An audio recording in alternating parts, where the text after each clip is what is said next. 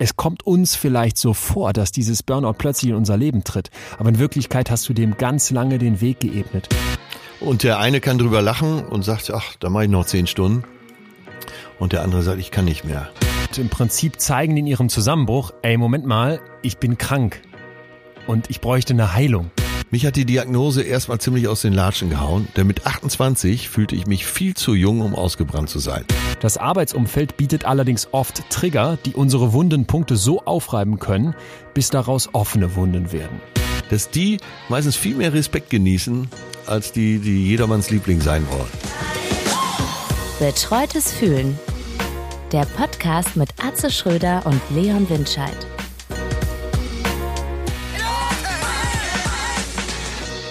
Aua, aua, aua, aua, aua, aua. Ach Gott, ey, ich habe noch einen dicken Kopf.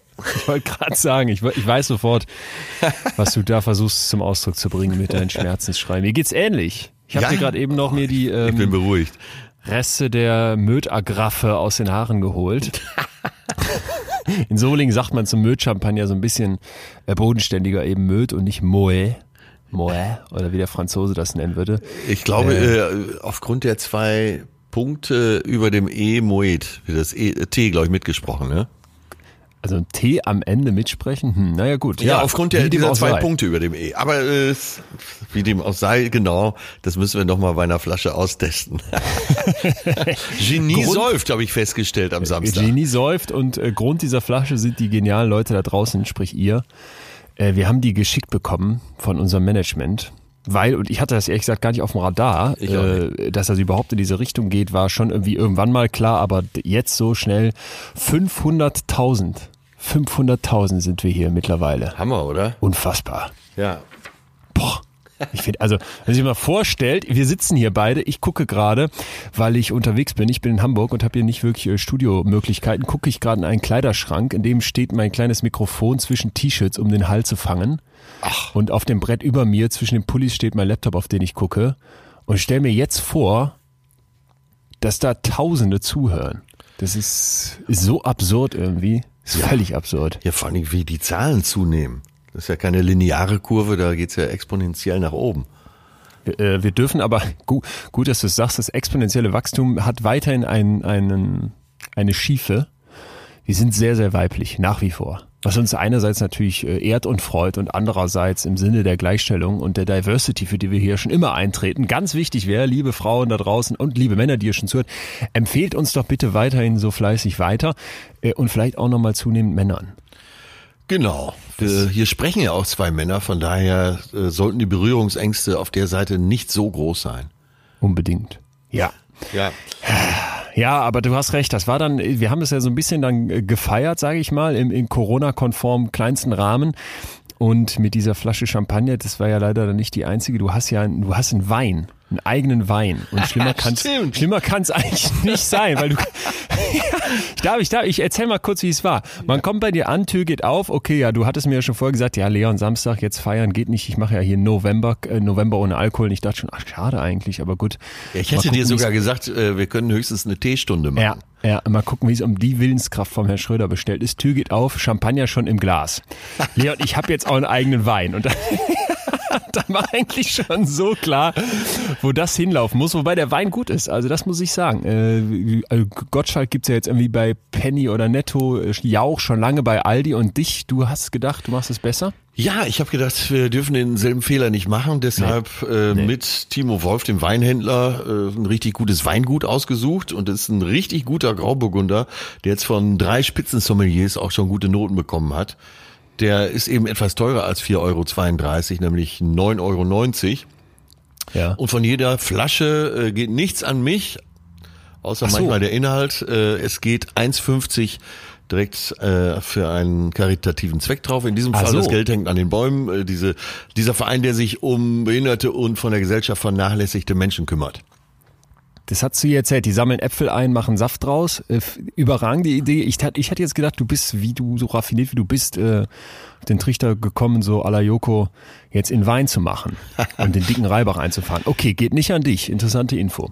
Ja, achte, ich habe auch, ich will mich jetzt auch nicht besser machen, als ich bin, aber klar, so, äh, wir hatten es ja ein schon Euro, öfter Ein. Euro steckst du dir ein. Gibst Nee, nee, zu. über- nee? nicht ein Cent.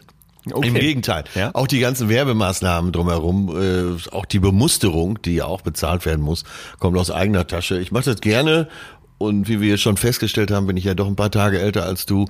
Da hat man doch schon öfter mal die Idee, dass man, wenn man Geschäfte macht, die zugunsten von irgendwelchen gemeinnützigen Sachen einsetzt. Jetzt hast du dich aber im Endeffekt doch besser gemacht, als du bist, oder Ja. kommt noch irgendwie eine Abstufung? Nee, okay. Ja. Bundesverdienstkreuz. Für Wie heißt deinen es, Wein. tue Gutes, aber spreche auch drüber. Das mache ich jetzt in diesem Fall. Äh, Ich muss dir noch kurz was erzählen. Ja. Und zwar, das hatte ich letztens hier schon angekündigt, dass ich von der nochmal berichten werden darf, weil äh, jetzt endlich das Gespräch stattgefunden hat, und zwar zwischen mir und Professorin Helen Mayberg. Ja, das erzähl mir.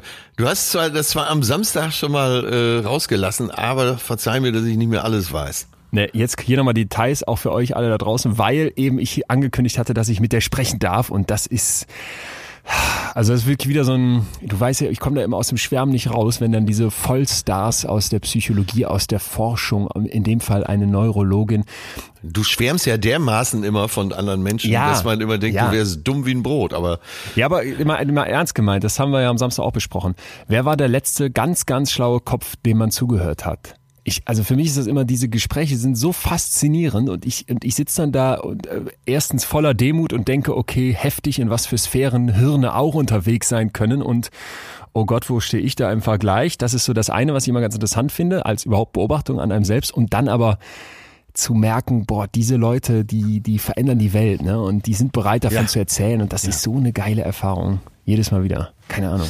ja, du erzählst ja immer wieder in Gesprächen davon und du schwärmst ja auch äh, öfter mal von deinem, äh, ja, vielleicht Freund, auf jeden Fall großes Vorbild in Münster.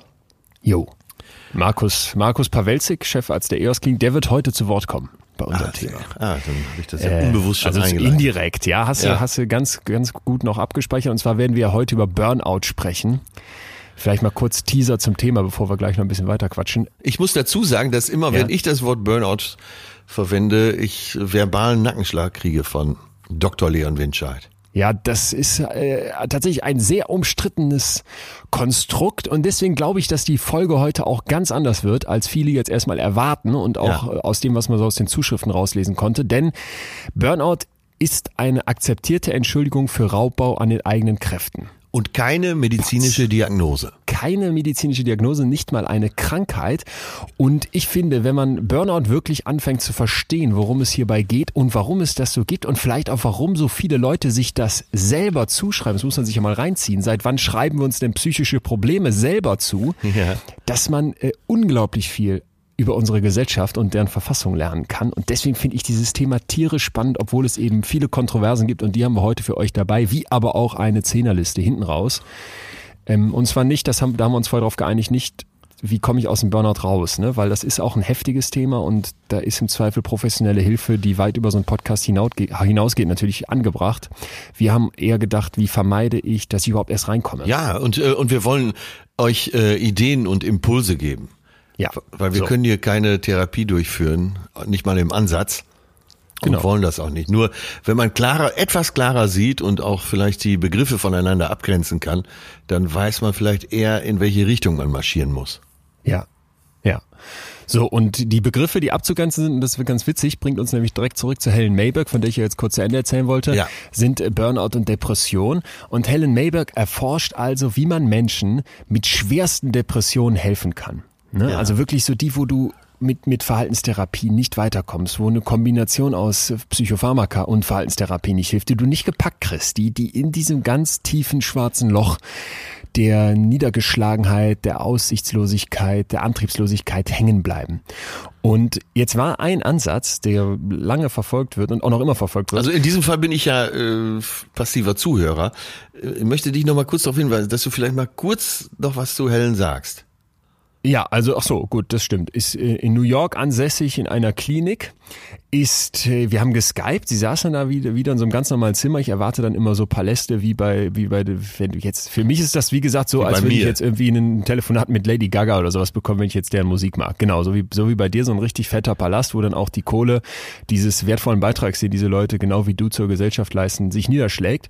Das ist aber, das ist aber eigentlich noch nie so gewesen. Nicht mal selten, sondern noch nie. Die sitzen da ganz normal in ihren Zimmern und du weißt, du redest jetzt mit einem Weltstar, den leider keiner kennt ja. und der offenbar jetzt auch nicht mit Gold über, überhäuft wird, weil äh, ich glaube, darum geht's denen auch nicht. So, also Helen, ich weiß nicht, Mitte 50, vielleicht auch schon 60, sitzt da und ist also Neurochirurgin in New York in einer Klinik und die versucht zu erforschen, wie man jetzt diese ganz schweren Depressionen los wird. Und ein typischer Ansatz bislang und auch immer noch ist, dass man Elektroden also ganz dünne, ganz, ganz dünne Käbelchen ins Hirn implantiert, was ja. ich schon eine heftige Vorstellung finde. Die bleiben dann auch da, also das ist jetzt nicht nur für eine einmalige Behandlung, sondern bleiben dort als Hirnschrittmacher. Ja, und ja. zwar typischerweise im Belohnungszentrum, also irgendwie, dass du gute Gefühle bekommst. Ja. Und der Anfang dieser, dieses Forschungsfeldes war dann geprägt zum Beispiel von einer Geschichte, die mir nicht mehr aus dem Kopf geht. Da war also eine Frau, die hatte diese Elektroden im Hirn und zwar im Belohnungssystem und hatte ein kleines Hebelchen, womit die das selber auslösen konnte. Äh, passiert das elektrisch oder? Elektrisch, genau. Also mhm. über Batterie quasi kriegst du einen Stromstöße ins Hirn und dadurch werden Glücksgefühle ausgeschüttet, wenn du so möchtest. Vereinfacht jetzt, ne? Ja. Die wird so süchtig davon, dass sie nach einiger Zeit eine klaffende, offene Wunde am Daumen hat, mit dem die diesen Hebel auslöst. Die vernachlässigt ihre Körperhygiene, ihre Familie, ihre sozialen Verpflichtungen und schmiert völlig ab im Prinzip wegen dieses Glückshebelchens. Ein anderer Typ, ich glaube 2013, also jetzt äh, viel näher am heute, äh, ein deutscher Patient wird berichtet, wie der in der Klinik seinen Arzt am letzten Tag vor der Entlassung angefleht hat, diese Dosis nochmal hochzuschrauben, die Stromstärke, weil er so einen Schiss hat, dass er jetzt im normalen Alltag mehr braucht. Ne? Ja. Und, und das finde ich, kann man nachvollziehen, oder? Das kennen wir doch alle, so dieses... Total, es klingt... Äh es klingt nach Droge. Es klingt nach Droge. Ich gehe shoppen und brauche nicht ein paar Schuhe, sondern zwei oder am besten noch die Jacke dazu und irgendwie, um mich gut zu fühlen. Diese Kicks reichen ganz schnell nicht mehr aus. Ja, du, das, das Schuhkauf, da hast ja noch ein äh, relativ harmloses Beispiel geschildert. Weißburgunder. ja, Alkohol ist auch eine Droge und ein Nervengift, wie wir ja gelernt haben. So. Äh, darüber hinaus habe ich, wir kommen ja eben aus Musikerkreisen, auch viele Mitmusiker schon an die Drogen verloren. Ja, nicht, dass sie unbedingt alle gestorben sind, aber entweder äh, waren die nachher zu nichts mehr zu gebrauchen, äh, oder aber die haben es äh, so weit übertrieben, dass sie dann wirklich den einen Schritt zu weit gegangen sind. Und das klingt sehr, sehr ähnlich. Wenn du mit Koksern zu tun hast, die wollen dann immer, die müssen ja auch die Dosis erhöhen. Und wenn die erstmal drauf sind, dann wollen sie noch eine Line und noch eine Line und noch eine Line. Und so klingt das. Und das ist ja tatsächlich auch so. Genau. Nur eben nicht, dass du dir was durch die Nase ziehst oder in die Adern spritzt, sondern äh, über Impulse auf dein äh, Belohnungszentrum mehr Serotonin oder was auch immer ausschüttest. Primär Dopamin, genau, aber da gehört ein ganzer Cocktail dazu. Ja. So, und die Helen Mayberg sagt jetzt, ich probiere es anders. Und da ist sie einfach Pionierin. Sie sagt, ich gehe in ein anderes Hirnareal. Ich erspare uns mal die Details. Das Ding heißt Brotmann äh, Areal 25. Und dieses Areal ist nicht an den positiven Gefühlen beteiligt, sondern an den negativen. Und ah, okay, sie dreht es um.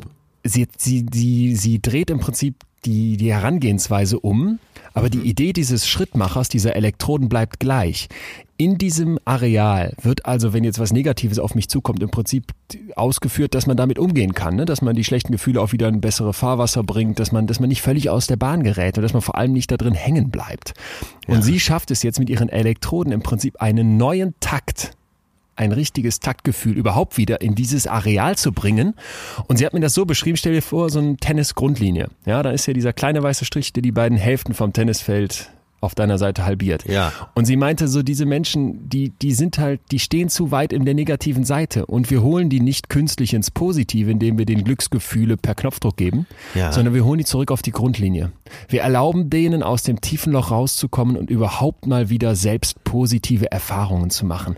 Und also das fand ich so krass, ne? Also wie schlau das ist und dass das funktioniert, das ist natürlich alles noch in ganz kleinen Studien erst und es wird noch wahrscheinlich dauern, bis wir das irgendwie massenweise einsetzen können. Aber ach, auch so eine Idee zu kommen, das von dieser Frau dann so zu hören, zu wissen, dass sie da als Starforscherin weltweit absolut wichtige Arbeit macht, das war einfach war, ein ganz toller Moment mal wieder. Das habe ich aber noch nicht in der Gänze verstanden. Bitte, also, sie, äh, sie erhöht eben nicht äh, die Ausschüttung von Glückshormonen, Ja. sondern geht auf die andere Seite. Genau. Und dann sag noch mal genau, was dann da passiert. Also wir wissen ja, dass im Hirn elektronische Impulse für die Verarbeitung verantwortlich sind. Ne? Aktionspotenziale. So von einer Zelle springt's aufs nächste über. Ja. Und jetzt kann man sich ja auch vorstellen, dass da was aus dem Takt gerät, dass da irgendwas nicht mehr stimmt. Und dass dann in einem Areal, wo es eher um die negative Verarbeitung geht, das Ganze nicht so flupp, nicht so fluffig läuft, nicht so Ah, im Takt okay. Mhm. wie so ein guter Motor ist, sondern irgendwie Fehlzündungen macht, sage ich jetzt mal, ganz vereinfacht gesprochen. Also man stockt da immer und, und bleibt dadurch dann in einem negativen Feld. Ja, wir sprechen jetzt sehr mechanisch hier, Ja. aber genau. Und jetzt komme ich da rein und gebe dir mit diesen Elektroden im Prinzip wieder einen, überhaupt ein Taktgefühl in dieses, in dieses Areal. Und plötzlich kommst du mit den negativen Sachen wieder klar. Und das fand ich so wichtig, dass man eben sagt, ey, es ist nicht nur das fehlende Positive, was bei einer Depression wichtig ist, sondern ja. es ist an vielen Stellen auch der fehlende Umgang, der fehlende gute Umgang mit, mit Negativem. Das Und- ist wahrscheinlich das entscheidende Wort hier, Ja. der Umgang damit. Ja.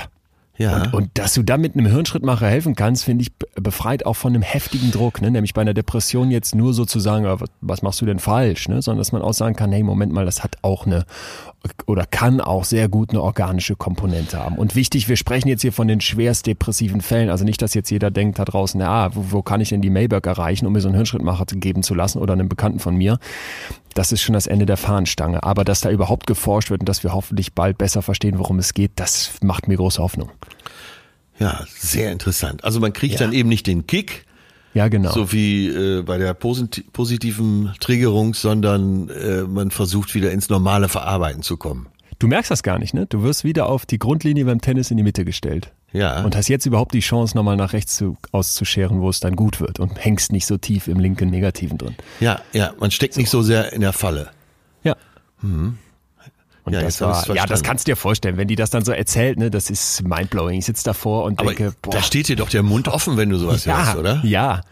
Ja, und ich bereite mich ja ausführlich vor und lese dann die Arbeiten von ihr, die Studien, guck mir, guck mir Interviews an, die sie vorgegeben hat. Aber wenn du es so eins zu eins hören darfst, und ich versuche ja hier wirklich das auch genauso weiterzugeben, wie ich es dann da spüre und mitbekomme, das, das lässt dich nicht mehr los. Und das führt natürlich auch zum ganz anderen Verständnis. Ja. Ja, sehr interessant. Wahnsinn. So, wir müssen aber die losrollen, mich, oder? Hoffentlich Äh, ruft die Richtung- mich nie an. Hoffentlich musst du nie zu ihr hin. Sei lieber froh, wenn es so rum ist. Ja, du, ich habe Angst. Nein, nein, Vor nein. so viel Intellekt. Ja, das stimmt. Man Oder macht Ehrfurcht. Respekt draus. Ist aber- Ehrfurcht ist, glaube ich, ja, besser, aber ja. das hat man da echt. Burnout, mein Lieber. Ach ja, wie oft hören wir das in diesen Tagen? Immer und immer wieder. Stimmt. Äh, jetzt nicht vorbereitet, äh, lass mich mal einleiten. Ja. Und zwar haben wir in unserer Folge Gemeinsam einsam darüber Ja. gesprochen, dass, äh, dass man sich ja vielleicht in sich zurückzieht und äh, dadurch seine eigene Einsamkeit, das eigene Gefängnis erstmal baut und dass viele äh, aufgrund ihrer nicht funktionierenden Beziehung, vielleicht auch langjährig, äh, eine Depression aufbauen. Und äh, da fühle ich mich jetzt so oft dran erinnert, weil äh, Ja. wir kommen ja sicher gleich drauf, äh, wenn es um die Begrifflichkeit geht, die Abgrenzung eben. Äh, Burnout ist äh, kein medizinischer Begriff, ist ein Ersatzbegriff, glaube ich, in der öffentlichen Diskussion. Und äh, da fühlte ich mich komischerweise, als wir darüber gesprochen haben, und du erklärt hast, dass man, wenn man in einer Beziehung sehr unglücklich ist, dass es eben, äh, weil man ungelöste Probleme vor sich hat oder vielleicht in sich, dass das eben auch in der Depression führen kann. Und äh, ja, beim Nachdenken über dieses Thema habe ich gedacht, das äh, scheinen ähnliche Mechanismen zu greifen. Ja. Die, dieses soziale Zusammensein, ne? Wir können Ja. das ja hier nur immer wieder betonen. Klar kannst du ein Hirn haben, wo so auf der organischen Ebene vielleicht was aus dem Takt gekommen ist, aber dann will ich sofort wissen, warum ist das so?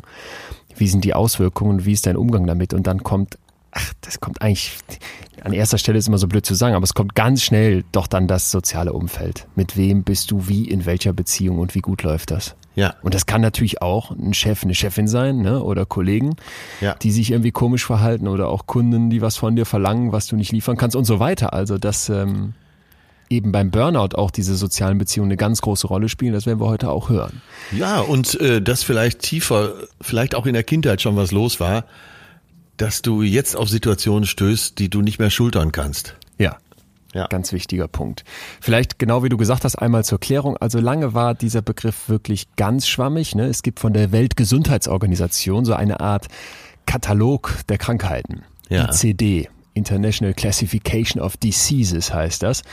Und da war in der jetzt noch gültigen Fassung, die allerdings durch ein Online-Update, das dann 2022 offiziell in Kraft treten soll, jetzt eigentlich schon überfällig ist, ja. galt, galt Burnout nur als ein Anhang in einem Kapitel. Also nicht wirklich als, als Krankheit, nicht als Diagnose, sondern war so in dem Bereich Faktoren, die den Gesundheitszustand beeinflussen und zur Inanspruchnahme von Gesundheitsdiensten führen. Du klingst schon, du merkst schon, wie, wie sehr da rumgeeiert wird. Ja. Da wurde das erwähnt, ne? Und zwar als nicht näher definierte Befindlichkeitsstörung. Äh, kann keiner was mit tun, finde ich. Oder wenig. Also. Ja, da geht's ja, geht's ja wahrscheinlich auch um Haftungsfragen. für, genau. für die Versicherungen, die sich darauf beziehen, ja. Äh, stimmt, wir lachen jetzt aber tatsächlich, wenn diese Krankheiten als Krankheiten anerkannt sind, wird es für, genau. für die Versicherung Zeit, was zu tun. Und Anfang 2019 hat die Weltgesundheitsorganisation jetzt im Prinzip ein Upgrade durchgeführt und zwar von einem Zustand der Erschöpfung, dieses Burnout-Ding, ich nenne es jetzt mal bewusst nur irgendwie so was Schillerndes, Komisches, zu einem Syndrom gemacht. Ja. Ne? Und zwar einem Syndrom, was ja eine Häufung von Symptomen ist, ist alles ein bisschen kompliziert, das aus chronischem Arbeitsplatzstress resultiert. Und ich glaube, wir müssen uns dem Ding jetzt mal ein bisschen konkreter nähern, indem wir vielleicht einmal kurz die drei wichtigsten Eckpunkte nennen und dann habe ich einen Fragebogen mitgebracht, wo das sehr schnell klar wird, was gemeint ist. Der erste ja, Punkt ja. ist das Gefühl von ausgebrannt sein. Ja, also so tiefes physisches, aber auch gedankliches, kognitives, emotionales müde sein. Du, du hast das ungewöhnliches Gefühl, du, müde sein. Ungewöhnliches müde sein, dass du 24/7 im Prinzip von deiner Organisationskultur da gefordert bist, ne, dass du hohen Zeitdruck hast oder einfach nicht ähm, genug zu tun auch hast, das kann auch der Fall sein und dann keine Kontrolle über das hast, was du machst und diese Arbeit nicht magst und dann im Prinzip in so einer Erschöpfung, in so einem Ausgebranntsein dich wiederfindest.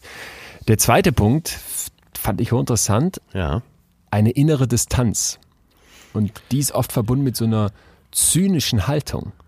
Ja, ja, also dass du, dass du so anfängst, ach, ist mir doch egal, oder blöde Sprüche machst, ne? Und anstatt dass du dich noch irgendwie ja so richtig involviert fühlst in deinen Jobs und Projekten und deinen Kollegen und Kunden und so weiter, hast du eher so eine, eine ja, wie gesagt, zynische Haltung drauf, ne? Und hast das Gefühl, ach, das ist ja alles, ist mir egal oder ist sowieso blöd, ne? Oder ich äh, finde das unfair und ja, mach mich dann vielleicht auch drüber lustig und spiel das so runter, was ich hier eigentlich tue.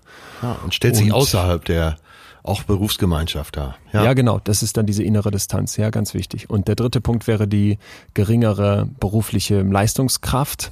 Also, dass ich im Prinzip das Gefühl habe, ich bin hier inkompetent, ich schaffe nicht mehr das, was ich mir vornehme, ich fühle mich unproduktiv oder meine Skills reichen nicht mehr aus und ich mache mir Sorgen, dass ich hier überhaupt noch äh, irgendwelche Erfolge haben könnte.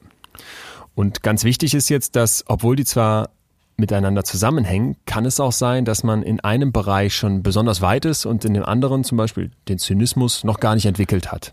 Ja, ich Fand glaube, ich äh, das muss man auch wissen, wenn man daran geht, dass es eben so ganz viele Facetten haben kann. Ja. Es gibt nicht so ein Ding, wo du sagst, okay, das ist Burnout, sondern das kann auf so vielen auch leisen Füßen daherkommen. Und die meisten merken es ja auch nicht. Und deswegen berichten eben äh, schwere Fälle davon, dass sie aus dem heiteren Himmel plötzlich zusammengebrochen sind. Ja. Tim Melzer erzählte mir mal, dass sein früherer Chef, Küchenchef, der war so ein, so ein richtiger Haut drauf und so ein, so ein Checker, so alles im Griff, ja. die Pfannen flogen, äh, gerade in den guten Küchen ist, herrscht ja oft ein rauer Ton. Und der Typ, das ist von heute auf morgen, also von einer Sekunde auf die andere, zusammengebrochen in der Küche hatte einen Burnout und lag wie so ein kleines Kind in der Ecke im, im, im Kochkittel und hat nur noch geheult. War Tim Melzer nicht selber auch? Tim, äh, sehr prominent. Tim oder? vermutete das bei sich, hat dann äh, relativ von heute auf morgen einen Cut gemacht, ist dann ja. äh, mit seinem Lieblingsauto durch ganz Europa gefahren und saß irgendwann, Alkohol war dann auch wieder irgendwann im Spiel, saß äh, in der Toskana in einem kleinen Hotel und hat für sich festgestellt, ich mag das. Ich mag's, wenn es so rund geht. und hat die richtige Einstellung zu seinem Job gefunden. Macht sicher etwas weniger als früher und ist nicht mehr ganz so verrückt, aber ähm, es ging drum, äh, was er wirklich vermisst in seinem Leben und äh, dass er eben auch mag, ein Macher zu sein und äh, und unter Druck Entscheidungen zu treffen. Und so hat er Ah, ja. äh, sich neu positioniert, sagen wir mal. Also da, ihm fehlte dann was, als er da Ihm in der fehlte Toskana was, saß. ja. Ihm fehlte auch seine Freundin, aber äh, das äh, als allerwichtigstes, als er da unterwegs war. Aber am meisten fehlte ihm auch sein Beruf und dies äh, Machen. Ja. Und er vermutete nur vorher, dass es alles zu viel ist und musste sich einfach selber mal verorten, dass er wusste, wo er steht und was ihm gefällt. Das ist hochinteressant. Vor allem, wenn er so eine Erfahrung mit seinem Koch vorher gemacht hatte. Ja, da, genau. Und diese extreme Erfahrung hat ja dazu geführt, dass er dachte, so, wenn ich jetzt nicht hier die Reißleine ziehe, dann lande ich vielleicht da, wo der schon liegt. Und deswegen hat er mal so einen Break gemacht. Und hat das für sich heute sehr klar, was er macht, was er nicht macht. Und äh, wenn ich ihn heute irgendwo treffe, auch privat, dann triffst du einen immer noch sehr redseligen, sehr, sehr redseligen, aber auch sehr interessanten und vergnüglichen Menschen. Ja. Und äh, ausgeglichenen Menschen auch? Also Ja. wirklich? auch ausgeglichen, mit drei Kindern, äh, alles Ja. auf die Kette kriegenden, fröhlichen Menschen, ja. Interessant, dass, dass du da so beschreibst, dass er quasi diese, diesen heftigen Fall gesehen hat und dann gesagt hat, ey, ich ziehe jetzt selber die Reißleine, weil es könnte schon so weit sein oder könnte bald so weit sein. Das, das ist, glaube ich, eine ganz, ganz wichtige Einsicht für heute schon mal so früh jetzt. Ja, aber das kennt ja jeder, der im Freundeskreis oder in der Familie einen be- bestimmten Krankheitsfall hat. Total. Wenn es dann irgendwo im Körper zieht, denkst du doch sofort, oh, oder Ja. habe ich das auch? Ja, geil, ganz, ganz super guter Punkt. Und ich, ah, das finde ich gut. Und das würde ich gerne hier auch als kleinen Hintergedanken für die nächsten, für die nächsten, äh, weiß ich nicht, für die nächste Stunde uns allen mit auf den Weg geben wollen, dass wir das mal so im Kopf haben. Ne? An welcher Stelle wird sich da vielleicht auch etwas selbst verstärken, weil wir plötzlich alle davon hören, weil es plötzlich normal ist, weil es vielleicht auch in einem gewissen Maße schick ist. Aber zur Kritik kommen wir ja gleich noch. Also jetzt einmal der Fragebogen, der wirklich in der Wissenschaft eingesetzt wird, wo Ja, es ich- 22 Fragen gibt und äh, können wir ja mal durchgehen. Ja, Ähm, man muss ich, im ich, wollte nur, weil das so schön zum, äh, zu dieser Einleitung auch passt, nochmal vorwegschicken. Leon, du hast mich ja im Februar in Düsseldorf im Hyatt getroffen. Ja. Und hast dir schwer Sorgen gemacht. Ja. äh, weil ich da so viel zu tun hatte und quasi mit hängenden Augen und zu wenig Schlaf äh, durch unsere Folge kommen musste. Und trotzdem war ich an der Stelle nicht Burnout gefährdet, wenn ich das mal so, die Begrifflichkeit mal benutzen darf, weil das war zwar alles zu viel, also ich war völlig überarbeitet, aber ich war nicht, äh, das machte mir trotzdem irgendwie noch Spaß. Da müssen wir gleich nochmal in die Tiefe gehen, weil ich glaube, da verkennst du was. Ja. Was ganz Zentrales. Okay. Ja, Dann lass bin ich ja vielleicht ein gleich, gutes lass uns da Beispiel. gleich nochmal drüber sprechen. Da, da würde ich gerne nochmal mit dir in die, in die Selbstwahrnehmung gehen und Ja. vielleicht auch selber abklären, ob ich dich da falsch eingeschätzt habe oder du oder ob die, die Wahrheit vielleicht irgendwo in der Mitte lag. Mhm. Weil sich das abzusprechen, dass man da Burnout gefährdet war, ist erstmal sehr interessant. Aber lass uns erstmal bitte noch kurz klären, was wir hier überhaupt meinen, worum es geht. Und dieser Fragebogen hilft eben sehr. Du musst im Prinzip immer nur sagen, von ähm, 0 für nie bis 6 für jeden Tag, wie oft du das empfindest, was ich jetzt gleich vorlese. Okay, Wird sofort gut. klar. Erste Also sechs Aussage. ist, sechs ist ganz oft. Sechs ist ganz oft. Erste Aussage, ich fühle mich durch meine Arbeit emotional erschöpft. Null. Ich fühle mich am Ende eines Arbeitstages verbraucht. Zwei. Okay, ich, ich hätte schon mal mitmachen können. Ich hätte jetzt schon mal sagen können vier und ja, immer mal Ja, wieder sa- sag doch mal selber drei. dazu. Ich sage auch dazu. Also bei der ersten Frage würde ich eine vier sagen und bei der zweiten, mit dem ich fühle mich am Ende eines Arbeitstages verbraucht, sage ich drei, nee, sage ich sogar auch vier. Ich fühle mich bereits ermüdet, wenn ich morgens aufstehe und einen neuen Arbeitstag vor mir liegen sehe. Eins vielleicht. Eins sage ich, ich sage sogar, ja, ich sage auch ganz wenig, weil ich morgens eigentlich Ja. immer voller Tatendrang und gefühlt Ja. frisch von, von der Pause bin. Den ganzen Tag mit Menschen zu arbeiten strengt mich an. Eins. Sage ich auch eins. Ich gehe erfolgreich mit den Problemen anderer Menschen um. Da wüsste ich gar nicht, was ich sagen sollte. Ich gehe ich mit nicht. Probleme, also da müsste ich ja Therapeut sein, oder? Nö, finde ich nicht. Es könnte ja jemand zu dir kommen und sagen, pass mal auf, ähm, Atze hier, die, das überfordert mich hier bei der Tour, ich habe den und den Job bei dir im Team, ähm, können wir das anders lösen? Und dann sagst du, nö, ich habe gerade keine Zeit, hau ab oder du gehst drauf ein. Ach, da gehe ich immer drauf ein, ja. Okay, ja. So, ich springe mal ein bisschen, das, äh, Ja. das teilt sich in unterschiedliche Bereiche. Ich befürchte, dass mich meine Arbeit emotional verhärtet. Zwei. Ja, sage ich auch wenig. Ich fühle mich voller Energie. So, Achtung, hier merkt man jetzt, dass es auch so sogenannte umgekehrte Items gibt. Ne? Wenn Ja. du jetzt hier viel sagst, ist das im Prinzip äh, ein Zeichen für kein Burnout. Fünf. Ja, würde ich auch viel sagen, fünf bis sechs. Ich fühle mich durch meine Arbeit frustriert. Null. Eins. Ich habe das Gefühl, zu verbissen zu arbeiten. ja, für uns braucht, man muss ja auch mal dazu sagen, wir wissen ja genau, worum es hier geht und antworten vielleicht auch ich- beschönigend, wenn nein, wir mal ganz ehrlich sind. Ne, verbissen, nein, nein. Ach, hör auf! Eine zwei. Was? Okay, da gebe ich mir eine vier locker, mindestens. Ja, gebe ich dir auch eine vier. Wenn ich hier so vorbereitet käme wie du, äh, verbissen, wie du mir jetzt hier attestierst, dann würden wir hier nach einer Viertelstunde mal fertig sein und da sitzen Nee, und denken, wir würden einen ja, klar. Comedy-Podcast machen. Komm. Ich, ich darf doch mal allen jetzt hier sagen, dass der Herr Doktor auch sehr lustig ist. Aufgrund seines, seines verbissenen Strebertums, das nur ganz selten zeigen kann. So, Ich danke also, dir ja auch dafür. Aber wenn der Wissenschaftler sich hier nicht vorbereitet, dann ist das schlimmer, als wenn der Komiker. Ich darf mich ja nicht mal ja, vorbereiten. Doch, ich weiß, es war auch kein Vorwurf. Ich finde es nur interessant, dass du diese Verbissenheit bei mir aussiehst. Sie liegt vielleicht auch auf der Hand. So, ich habe viele lohnende Ziele bei meiner Arbeit erreicht. Sechs. Ja, ich auch. Ich habe das Gefühl, am Ende meiner Weisheit zu sein. Zwei. Da sage ich auch zwei. Bei meiner Arbeit gehe ich mit emotionalen Problemen sehr gelassen um. Sechs.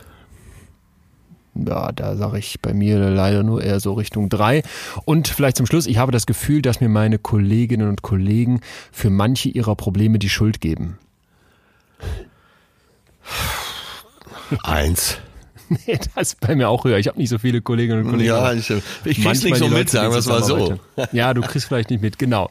So, und äh, jetzt haben wir vielleicht mal so einen ersten Eindruck, dass sich diese drei Bereiche, ne, die innere Distanz, dieses Ausgebranntsein und auch diese geringere Leistungskraft, die man so spürt, dass sich das auch in konkrete Aussagen und Fragen packen lässt. Und vielleicht nochmal ganz, ganz wichtig, die WHO stellt klar, dass sich das Burnout-Syndrom ausschließlich auf berufliche Zusammenhänge bezieht.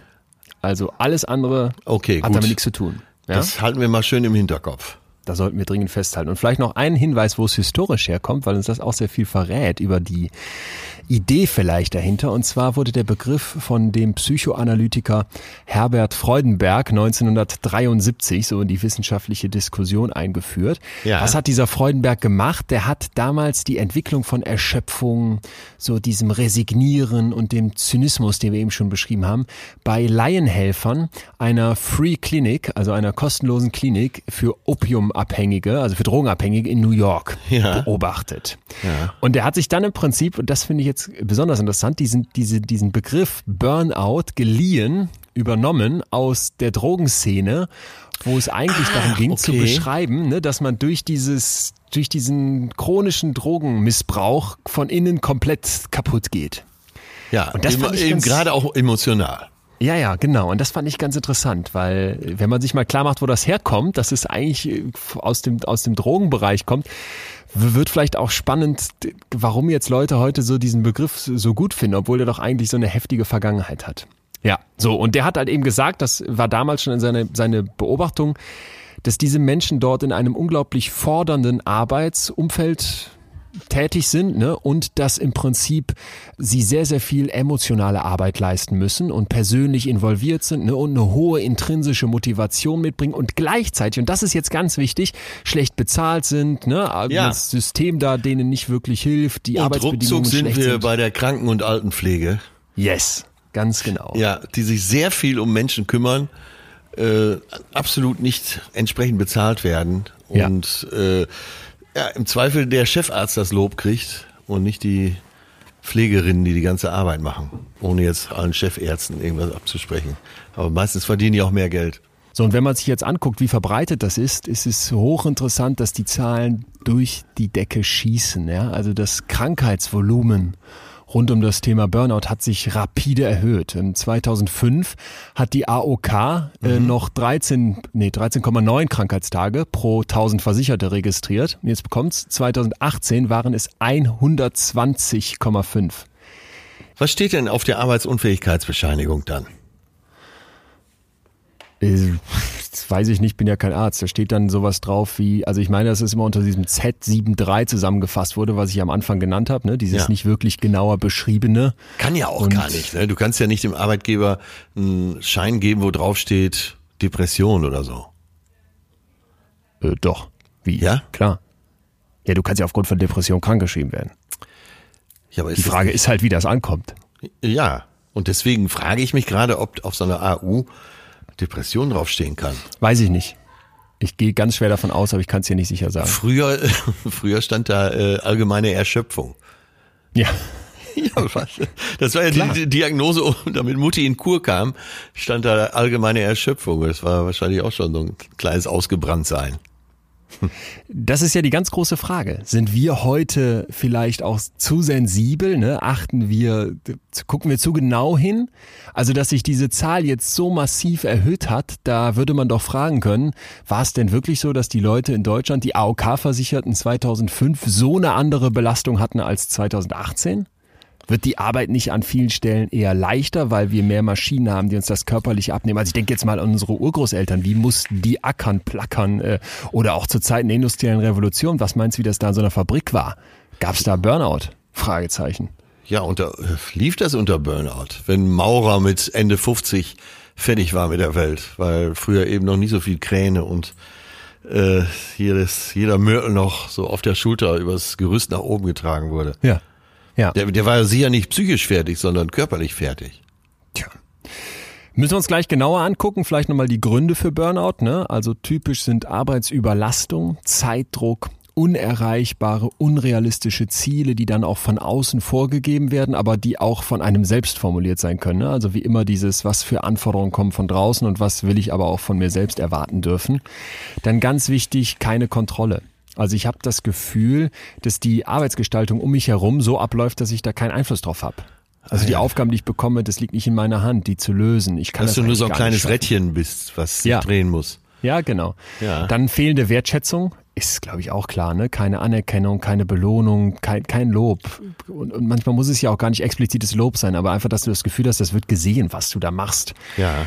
Dann Mangel an Gemeinschaft oder Zusammenhalt, finde ich, kann man sich auch vorstellen. Ne? Passt wieder super zu diesem Sozialen, was du eben beschrieben hast. Wir ja, und dass darüber eben Depressionen kommen, ja. Ja.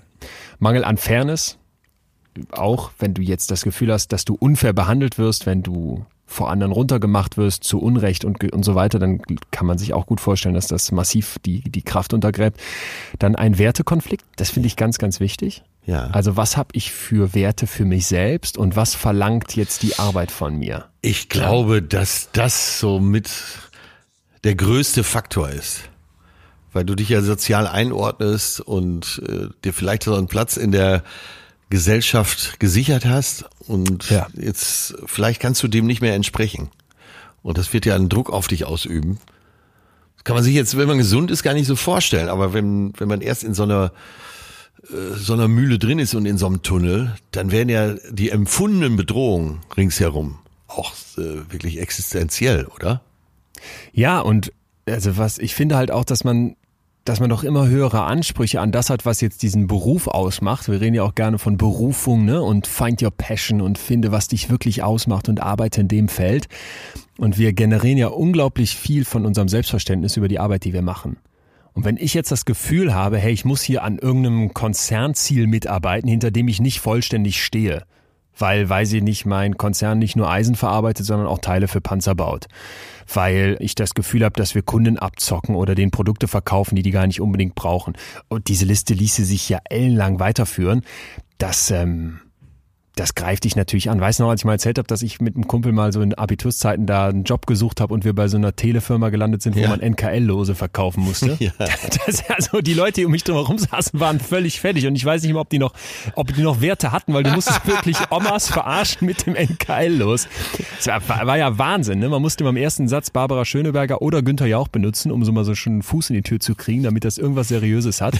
Und dann Atze wirklich von Atze betrügen. Schröder war keine Rede. Ne? Atze Schröder, der, der macht ja Wein, der macht Alkohol, mehr, Ja, okay. lange nicht mehr seriös. Nee, und da dachte ich, okay, das kann ich mir total vorstellen. Ja, und jetzt nehmen wir die Krankenschwester, die ähm, auch schon von Stimmt. oben lange nichts mehr gehört hat, die Nachtdienste macht, ähm, der sie aber immer noch mehr aufbürden. Und dann machen sie das noch mit, machen sie das noch mit.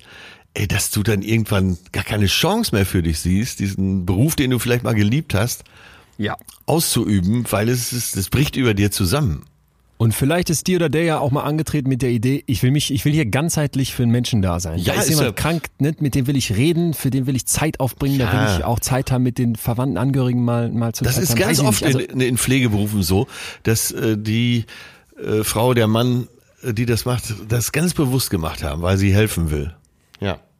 Und dann kriegst du aber die ganze Zeit das Gefühl, dass das System, in dem du arbeitest, nicht mehr den Werten entspricht, für die du eigentlich ein, einstehst. Und, Und das glaube ich. genau, und da kann man zynisch werden, ja. So, letzter Punkt vielleicht noch, unscharfe Grenze zwischen Berufs- und Arbeitswelt. Ne? Das ist auch Ja. Work-Life-Balance, unser riesiges neues Thema. Oft habe ich das Gefühl, das ist mehr so eine Fusion. Das geht ineinander über und dieses Work-Life-Balance wird als schöner Modebegriff benutzt, damit ein Unternehmen im Endeffekt dir eigentlich immer mehr Arbeit mit ins Privatleben geben darf. Ja. Und jeder hat ein. Handy in der Tasche und da wird eben schnell nochmal angerufen, abends um 19 Uhr. Können wir das So. noch mal eben besprechen, ja. Was fällt jetzt aber auf, wenn wir uns diese Gründe anhören? Und da muss ich jetzt langsam mal kritisch werden. Ja, dann wird direkt kritisch. Ich, ich habe mir das durchgelesen und dachte die ganze Zeit, ah ja, das Umfeld ist schuld. Ne? Zu viel Arbeitsüberlastung, das Ja. System, keine Anerkennung durch den Chef, Kontrollverlust, weil ich falsch Das hast du gerade so wirklich gedacht? Ja, klar. Nicht? Nee, ich denke die ganze Zeit darüber nach, weil ich auch ich natürlich auch schon viele Jobs hatte. Aber immer wenn es mir nicht gefiel, dann war auch so direkt wieder Schluss. Und ich denke die ganze Zeit, warum lässt man das mit sich machen? Ja, gut, du. Aber was soll denn ja, jetzt aber die äh, ich, sagen? ich will ja jetzt gerade so mein Inneres ja. äh, da beleuchten. Und das habe Okay. ich die ganze Zeit gedacht. Und das hat vielleicht dazu geführt, dass ich eben nicht so einen Job mache. Und ich habe wirklich äh, absolute Hochachtung dafür. Wir sprechen jetzt gerade von Konzernen, wir sprechen von tollen Berufen, äh, jetzt mal äh, von Krankenschwestern, die den Beruf äh, mit vollem Ja. Bewusstsein gewählt haben. Aber äh, der Sachbearbeiter im, im Bauamt Ja. oder bei der Versicherung, der kann auch total überfordert sein und das noch dazu und das noch dazu und sieht auch kein Licht mehr am Ende des Tunnels. Und das sind doch die ganz normalen Fälle, mit denen wir jeden Tag in der Bahn sitzen oder ähm, äh, im Stau stehen. Ja. Und das sind äh, und die haben wir alle gar nicht auf dem Zettel. Wir sprechen immer so Burnout, das ist ja so eine Managerkrankheit erstmal, ne, so vom Image her. Ja. Dass man denkt, da hat sich jemand für die Fir- Firma New York, Rio, Tokio, Schlafmangel aufgeopfert. Ne? äh, Und äh, ich glaube, das entsteht ganz oft im Kleinen, weil was du eben schon sagtest, du kriegst keine Anerkennung mehr, wo, wo wird man nicht gesehen, wenn du so ein Rädchen bist in dem Ganzen, aber auch viel leistest. Weil, wenn ich hier durch die Straßen laufe und sehe, wie dann, äh, äh, und wenn es die Straßenreinigung ist oder der Tiefbau oder äh, eben Leute auf dem Weg zur Arbeit, nee, es gibt so viel, was den ganzen Laden hier, also den Laden meine ich jetzt Deutschland, so am Laufen hält und, und und eben, oder Polizisten, nehmen wir Polizisten, auch mit Schichtdienst, reißen sich teilweise für uns den Arsch Ja. auf sch- Ja. oder stehen am Wochenende, jetzt im Moment Gott sei Dank nicht vorm Stadion, müssen sich anspucken lassen oder bei so einer, so einer Querdenker-Demo. Ähm, Habe ich jetzt noch Bilder gesehen am Wochenende. Da stehen so äh, junge Jugendliche und zeigen den Polizisten den Stinkefinger. Ähm, und gerade bei der Polizei hast du so oft Kollegen, die, die dann irgendwann sagen, ey, die können wir alle am Arsch lecken. Ja. Wirklich. Ich mache jetzt Dienst nach Vorschrift. Und Ja. das, ja, und das ist doch, sind doch genau die Symptome, die du beschreibst. Und das sind ganz normale Berufe und dann kannst du auch richtig in der Ecke landen. Ohne, jeden Fall. ohne der Topmanager zu sein. Also da sind wir uns ja vollkommen einig, aber äh, wo widersprichst du jetzt dem, dass ich sage, dass das ist ja erstmal die draus die draußen Aufsicht. Äh, Ich widerspreche, nein, ich widerspreche nicht. Nur du hast gesagt, äh, die ganze Zeit hast du gedacht, es ist das Umfeld, äh, eben das Arbeitsumfeld Ja. oder das soziale Umfeld. Und ich habe nur gesagt, was ich gedacht habe. Ich habe gedacht, du würde ich sofort hinschmeißen. Ich wäre weg. Ach so. So, das kann Ach aber so, nicht okay. jeder. So, und jetzt Ach sind wir so. an einem ganz wichtigen Punkt. Es Ganz müssen genau. Sachzwänge dazukommen. Ja. wo, wo auch immer die herkommen, finanzieller ja. Art oder ähm, eben sozialer Art, dass äh, du der Ernährer der Familie bist, dass es gar keine andere Chance auf einen anderen Job gibt. Das Ganz muss ja auch dazu kommen. Sonst sagst du doch Ganz auch, äh, Leute, geh surfen, oder? Also ich bin ja vollkommen bei dir. Das finde ich eine, eine ganz wichtige Differenzierung, auch nochmal zu gucken, was sind jetzt vielleicht auch äußere Bedingungen, gegen die du gar nichts machen kannst. Ne? Wenn du sagst, ich bin natürlich auf den Job angewiesen für die Kohle und das, das trifft ja auf die, auf die große, große, große Mehrzahl aller Menschen zu. Und ja, auch nicht nur finanziell. Man ist ja auch, ne, weil man sich was aufgebaut hat, vielleicht in, innerhalb des Teams, weil man, weil man eben für den Job brennt, weil man gesagt hat, meine Mission ist, kranken Menschen zu helfen und die, deren Leid zu lindern oder als Polizist irgendwie für Gerechtigkeit zu sorgen, dann wäre das ja auch ein Zwang, in Anführungsstrichen, der dir sagt, ey, da will ich weiter dranbleiben und da schmeiße ich jetzt nicht einfach die Flinte ins Korn. Wo, worauf ich hinaus wollte, als ich mir diese Neunerliste ange, angeguckt habe und so das Gefühl hatte, okay, Chef, Chefin machen zu viel Druck oder erkennen einen nicht an, Wertekonflikte, unscharfe Grenzen, absurde Berufswelt. Ja. Das finde ich alles wichtig, aber wir haben hier schon so oft über psychische Probleme gesprochen und wir müssen immer ganz, ganz wichtig auch darauf achten, biopsychosozial. Das ist die Geheimformel. Biopsychosozial. Ja. So erklären wir heute das psychische Probleme. Ne? Also ja. biologische Faktoren, da haben wir am Anfang schon ein bisschen das Hirn kennengelernt, was so als Organ natürlich ja. ein Problem darstellen kann. Gibt es noch andere, ne? Kann man sich vorstellen, Gene spielen eine Rolle. So um die 30 Prozent des Risikos für Burnout sind, sind erblich, während ja. es bei den Depressionen übrigens deutlich mehr mit 70 Prozent sind.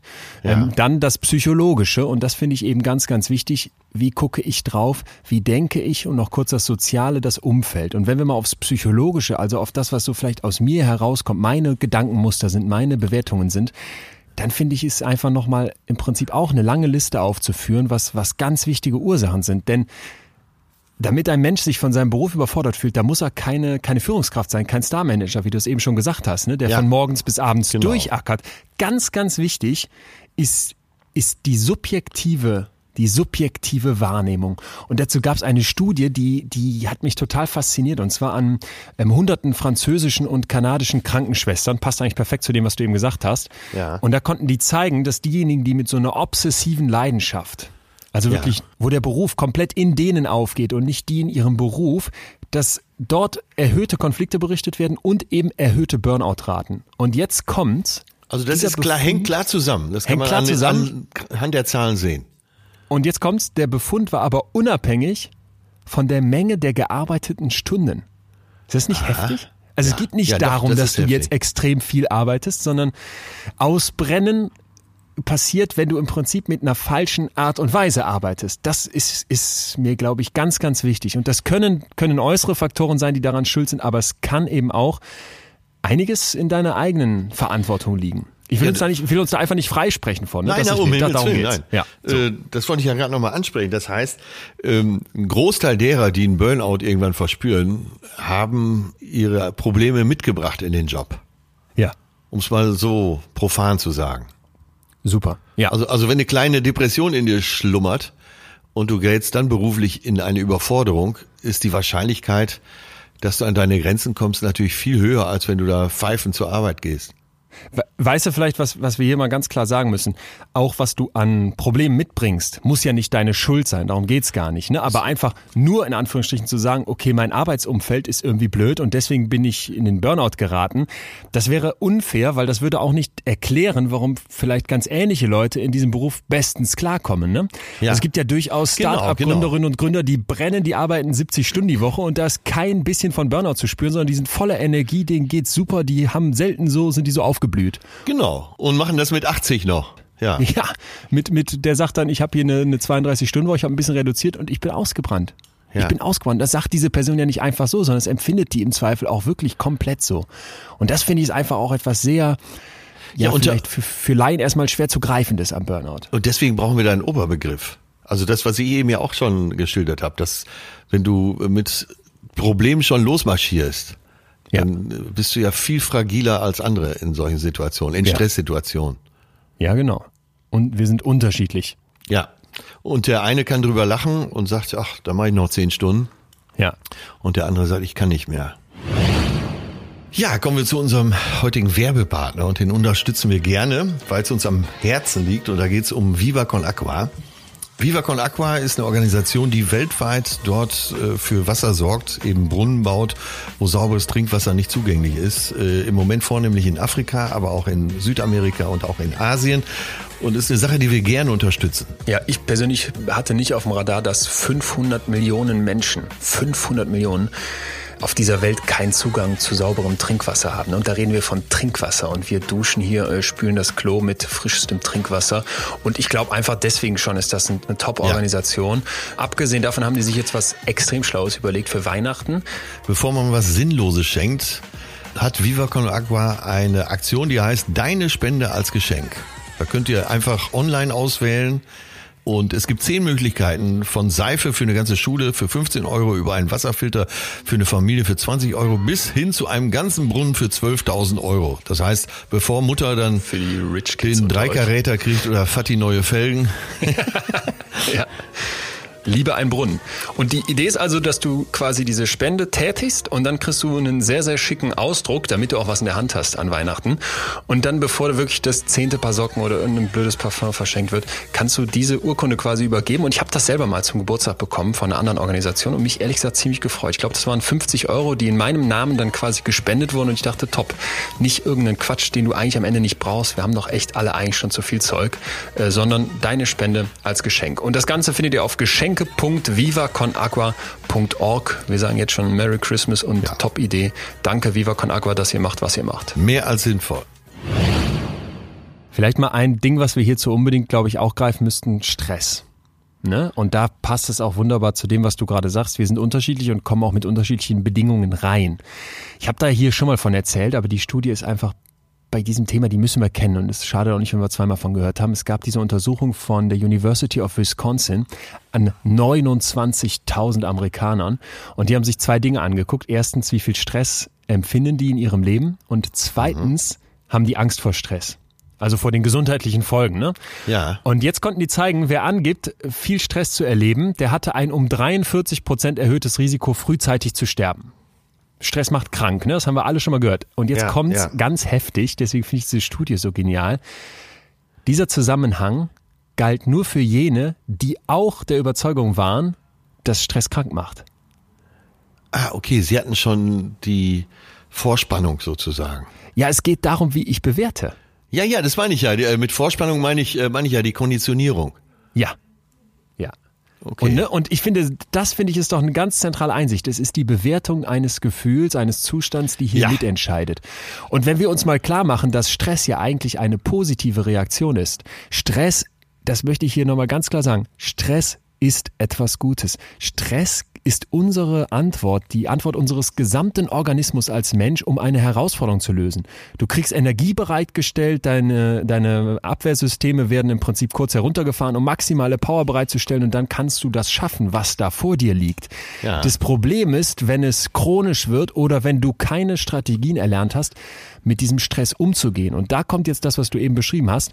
Die Stresssysteme werden sehr früh im Leben programmiert. Ja. Ne? Also wenn mir ja. da Bezugspersonen fehlen, wenn mein Umfeld so eine Ungewissheit, Unklarheit mir mit auf den Weg gibt, wenn ich nicht besonders gefördert oder auch Reize bekomme, die positiv sind, dann ähm, genau, fehlen Leute, im Zweifel ganz wichtige Hebel. Dies ist, glaube ich, in unserer heutigen Folge jetzt ein ganz wichtiger Punkt, dass wir wissen müssen, dass wir eine Konditionierung mitbringen. Ganz genau. Und da kann man sich dann vielleicht äh, was erklären. Also wenn man vorher, wie ich schon eingangs gesagt, wenn in der Kindheit, in der Jugend irgendwas war, dann kann dich das eben äh, da so geschwächt haben ja. auf dem Gebiet, dass du einfach viel anfälliger bist. Und ja. wir müssen auch nicht unbedingt nur von Schwächung reden, sondern wir können auch sagen, das ist so im Bereich der Schematherapie vielleicht zu verorten, dass du bestimmte Muster, bestimmte Schemata erlernt hast, wie du so reagierst, wie du so versuchst, durchs Leben zu kommen und dass die vielleicht einfach nicht so gut funktionieren, wie sie bei jemand anderem funktionieren. Genau, und äh, weil es ist Stichwort Resilienz. So, der eine hat jede Menge davon, der andere nicht. Und äh, also psychische Stabilität. Und, Widerstandskraft. Und Widerstandskraft, ja. Also ja. das heißt ja, äh, dass, wenn man sich das so vorstellt, dass so eben, wenn einer unsicher Fahrrad fährt oder einer ganz sicher Fahrrad fährt, der unsichere wird vielleicht durch irgendein Ereignis, einen Knall oder äh, sonst irgendwas schneller darunter fallen, als der, der quasi mit einer Hand immer noch sicher fährt. Ja. Ich glaube, so. das ist das richtige Bild auch dazu. Das passt sehr schön und ganz, ganz wichtig ist mir jetzt aber, dass dieser Umgang mit Stress und auch überhaupt natürlich, wie du auf die Dinge guckst, dein psychologischer Anteil, der wird früh programmiert, aber den kannst du ein Leben lang reprogrammieren. Und das finde ich ist einfach, wenn Ach. wir gleich zu unserer Zehnerliste kommen, ein, ein, ganz, ganz wichtiger Aspekt. Und ich möchte aber, bevor wir das machen, aber das sagst du gerade so selbstbewusst. Das, das ist ich, so. Nee, Fakt, ja. Ja.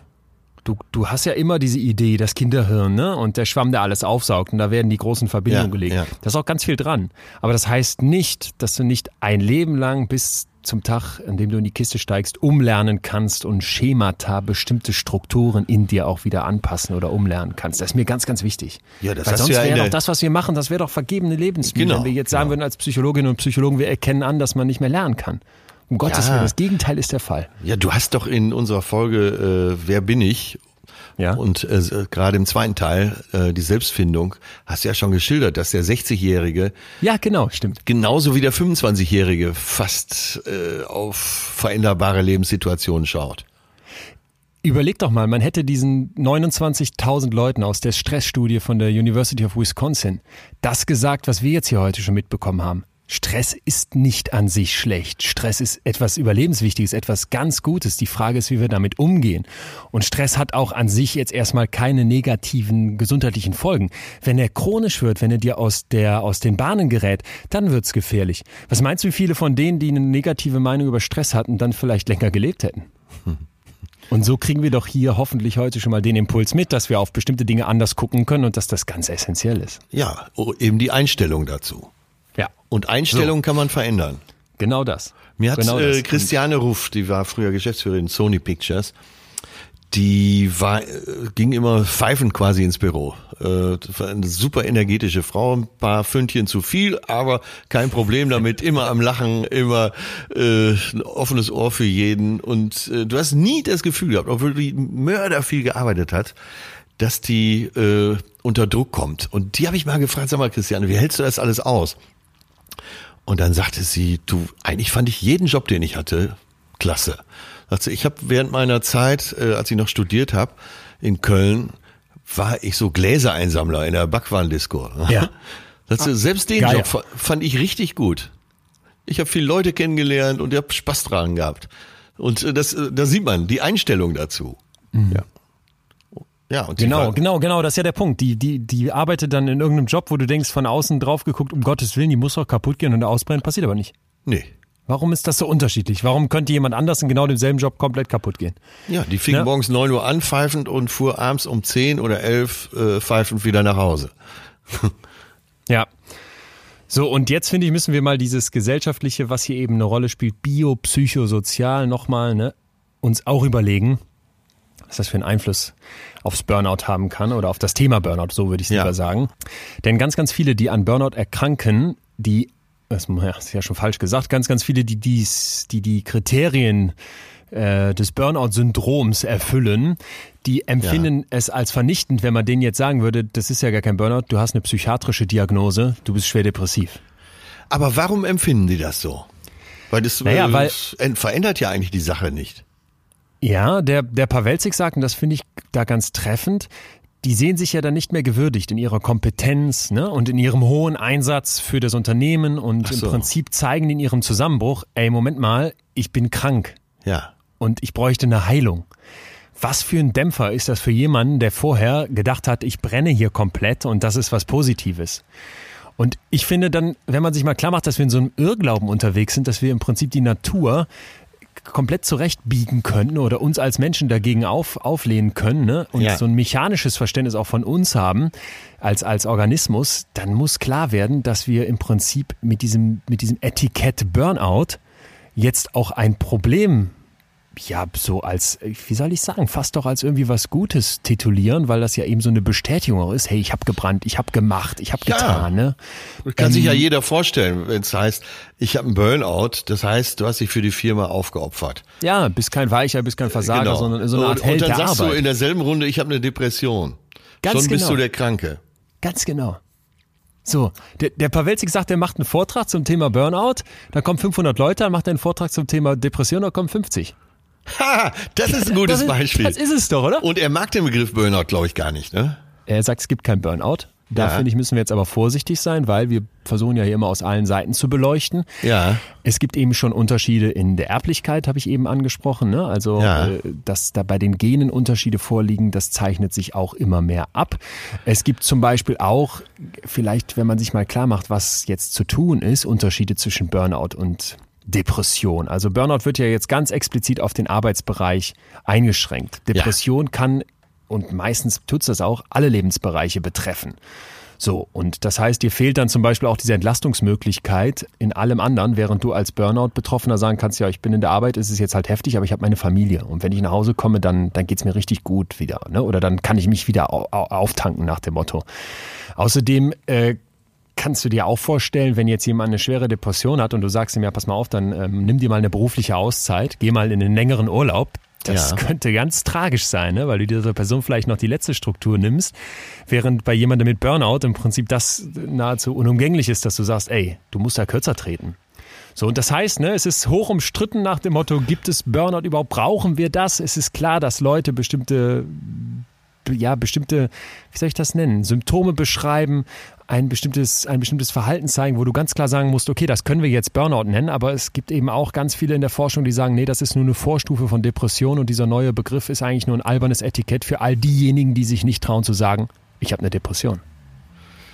Ja, aber äh, machen wir es mal konkret wieder. Deine reizenden Geschäftsführerin, die äh, ja. ja bei MS Günther.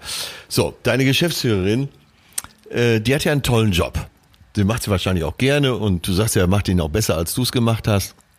Das ist ja, ne, damit motivierst du sie ja auch und lobst sie ja auch und das kam ja auch von Herzen. Mhm.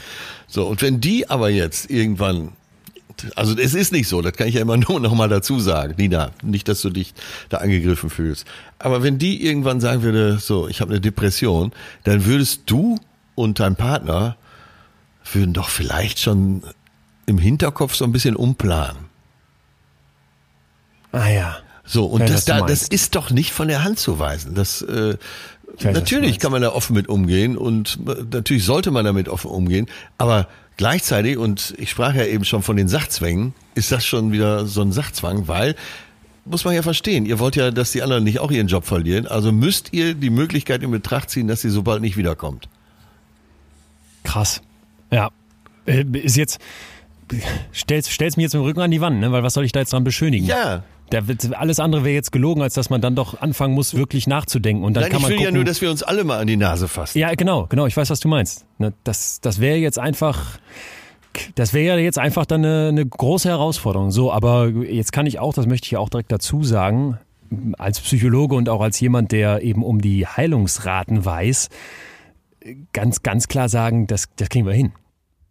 Darf ich das vielleicht auch mal so sagen? Ich weiß, worauf du hinaus willst. Ne? Ich wollte es ja auch nur jetzt für ja. jeden nochmal klar machen. Und äh, ich habe jetzt äh, Leon genommen, aber ich hätte jetzt auch viele andere nehmen können. Ja. Und ja. Äh, jeder, der Unternehmer ist, vielleicht auch klein oder mittelständisch, äh, weiß genau Bescheid, wovon ich rede. Das muss oder ja weitergehen. Oder lieben Staat, der es Lehrerinnen und Lehrern so schwer macht, mit psychischen Erkrankungen verbeamtet zu werden. Ist ja auch so ein Wahnsinn. Ja, dann nenn es lieber anders, ne? Oder guck, dass du eine andere Diagnose kriegst. Aber pff, wenn du Therapie machst, nee, verbeamten, um Gottes Willen.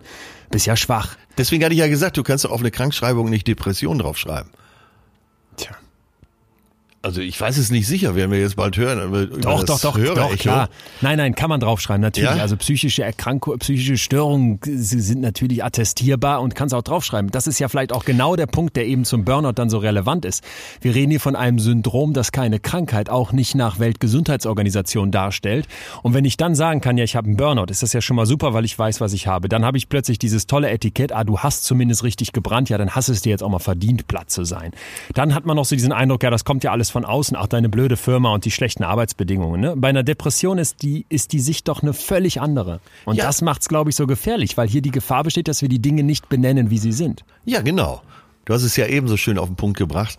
Vortrag über Burnout kommen 500 Leute, Vortrag über Depression ja. mit demselben Thema kommen 50 Leute. Da ist es, glaube ich, schon komplett drin. Oder ja. äh, nimm mal meinen Beruf. Wenn ich äh, für eine Produktion, egal ob Serie, Film oder Show, äh, da kommt ja die gesundheitliche, der gesundheitliche Fragebogen, weil die Produktion versichert wird. Ich müsste doch nur einmal reinschreiben, Depression.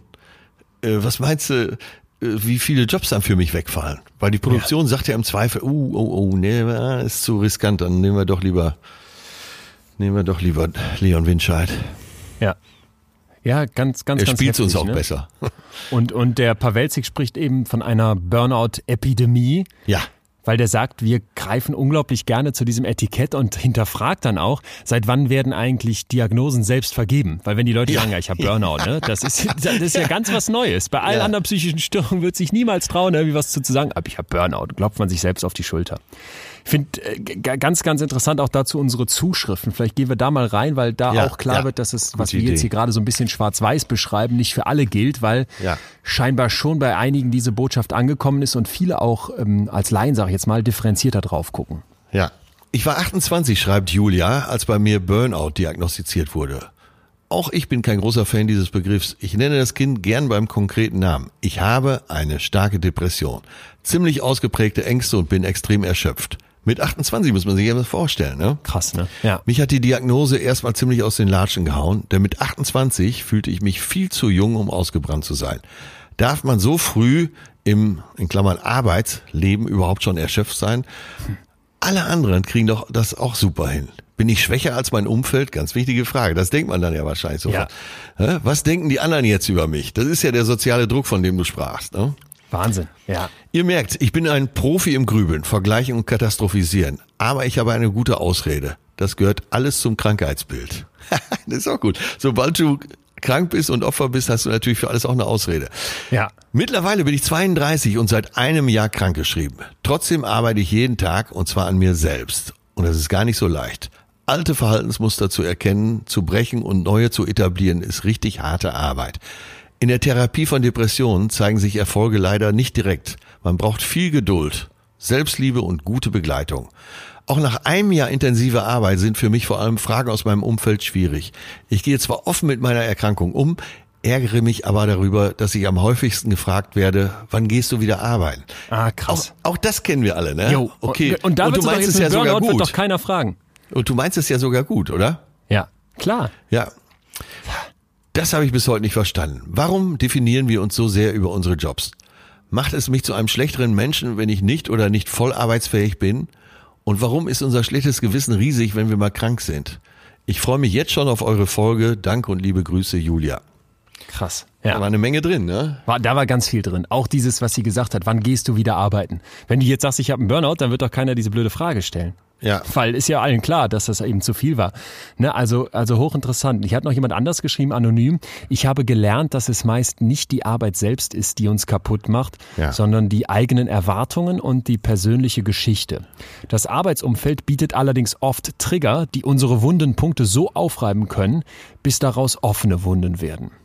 Finde ich, pa passt auch super. Ne? Ein schönes also wirklich Bild, ne? dieses Ja. Wechselspiel zwischen, wie komme ich selber an und was macht dann die Arbeit mit mir, dass das da so klar wird. Ja, da kommst du unter Druck. Wenn du im Urlaubsumfeld gewesen wärst, äh, hättest du vielleicht das anders verwunden. Ja. Ja. Ja, und hier hat noch jemand geschrieben, Burnout ist die gesellschaftlich akzeptierte Form, Ja. denn er sagt, sie sagt, ich habe hart gearbeitet. Ich finde es nicht gut und gefährlich, dass wir die Krankheit nicht beim Namen nennen, was ja kontrovers ist, da die Zahlen immer mehr zunehmen. Auch denke ich, dass die Auseinandersetzung mit der wirklichen Problematik so gemindert wird.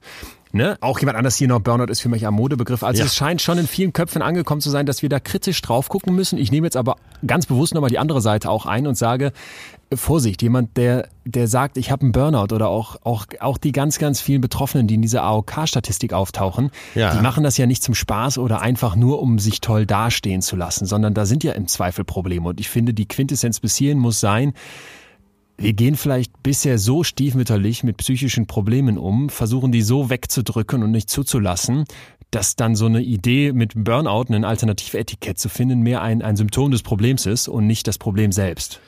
Ist das? Hast du denn das Gefühl, dass es besser wird? Weil die Anforderungen steigen doch eher noch. Ich habe letztens einem Freund beschrieben, dass ich manchmal nicht ganz sicher bin, was meine Mission anbelangt, weil ich einerseits den Eindruck habe, ich will aufklären und ich will Leute ermuntern, sich Hilfe zu holen, wenn sie Hilfe brauchen. Ja. Und andererseits muss man ja immer aufpassen, dass man nicht irgendwie so eine Art Trend aus etwas macht, sage ich jetzt mal, ne? Oder dass es dann plötzlich cool ist, in Therapie zu gehen, oder dass eine Angststörung dann plötzlich edgy ist, oder dass man mit einer Suchtkrankheit ja so richtig am Limit lebt, sondern dass uns, dass uns allen klar bleiben muss, es findet ja jetzt auch niemand cool, ein gebrochenes Bein zu haben oder, oder zur ähm, Zahnreinigung zu gehen.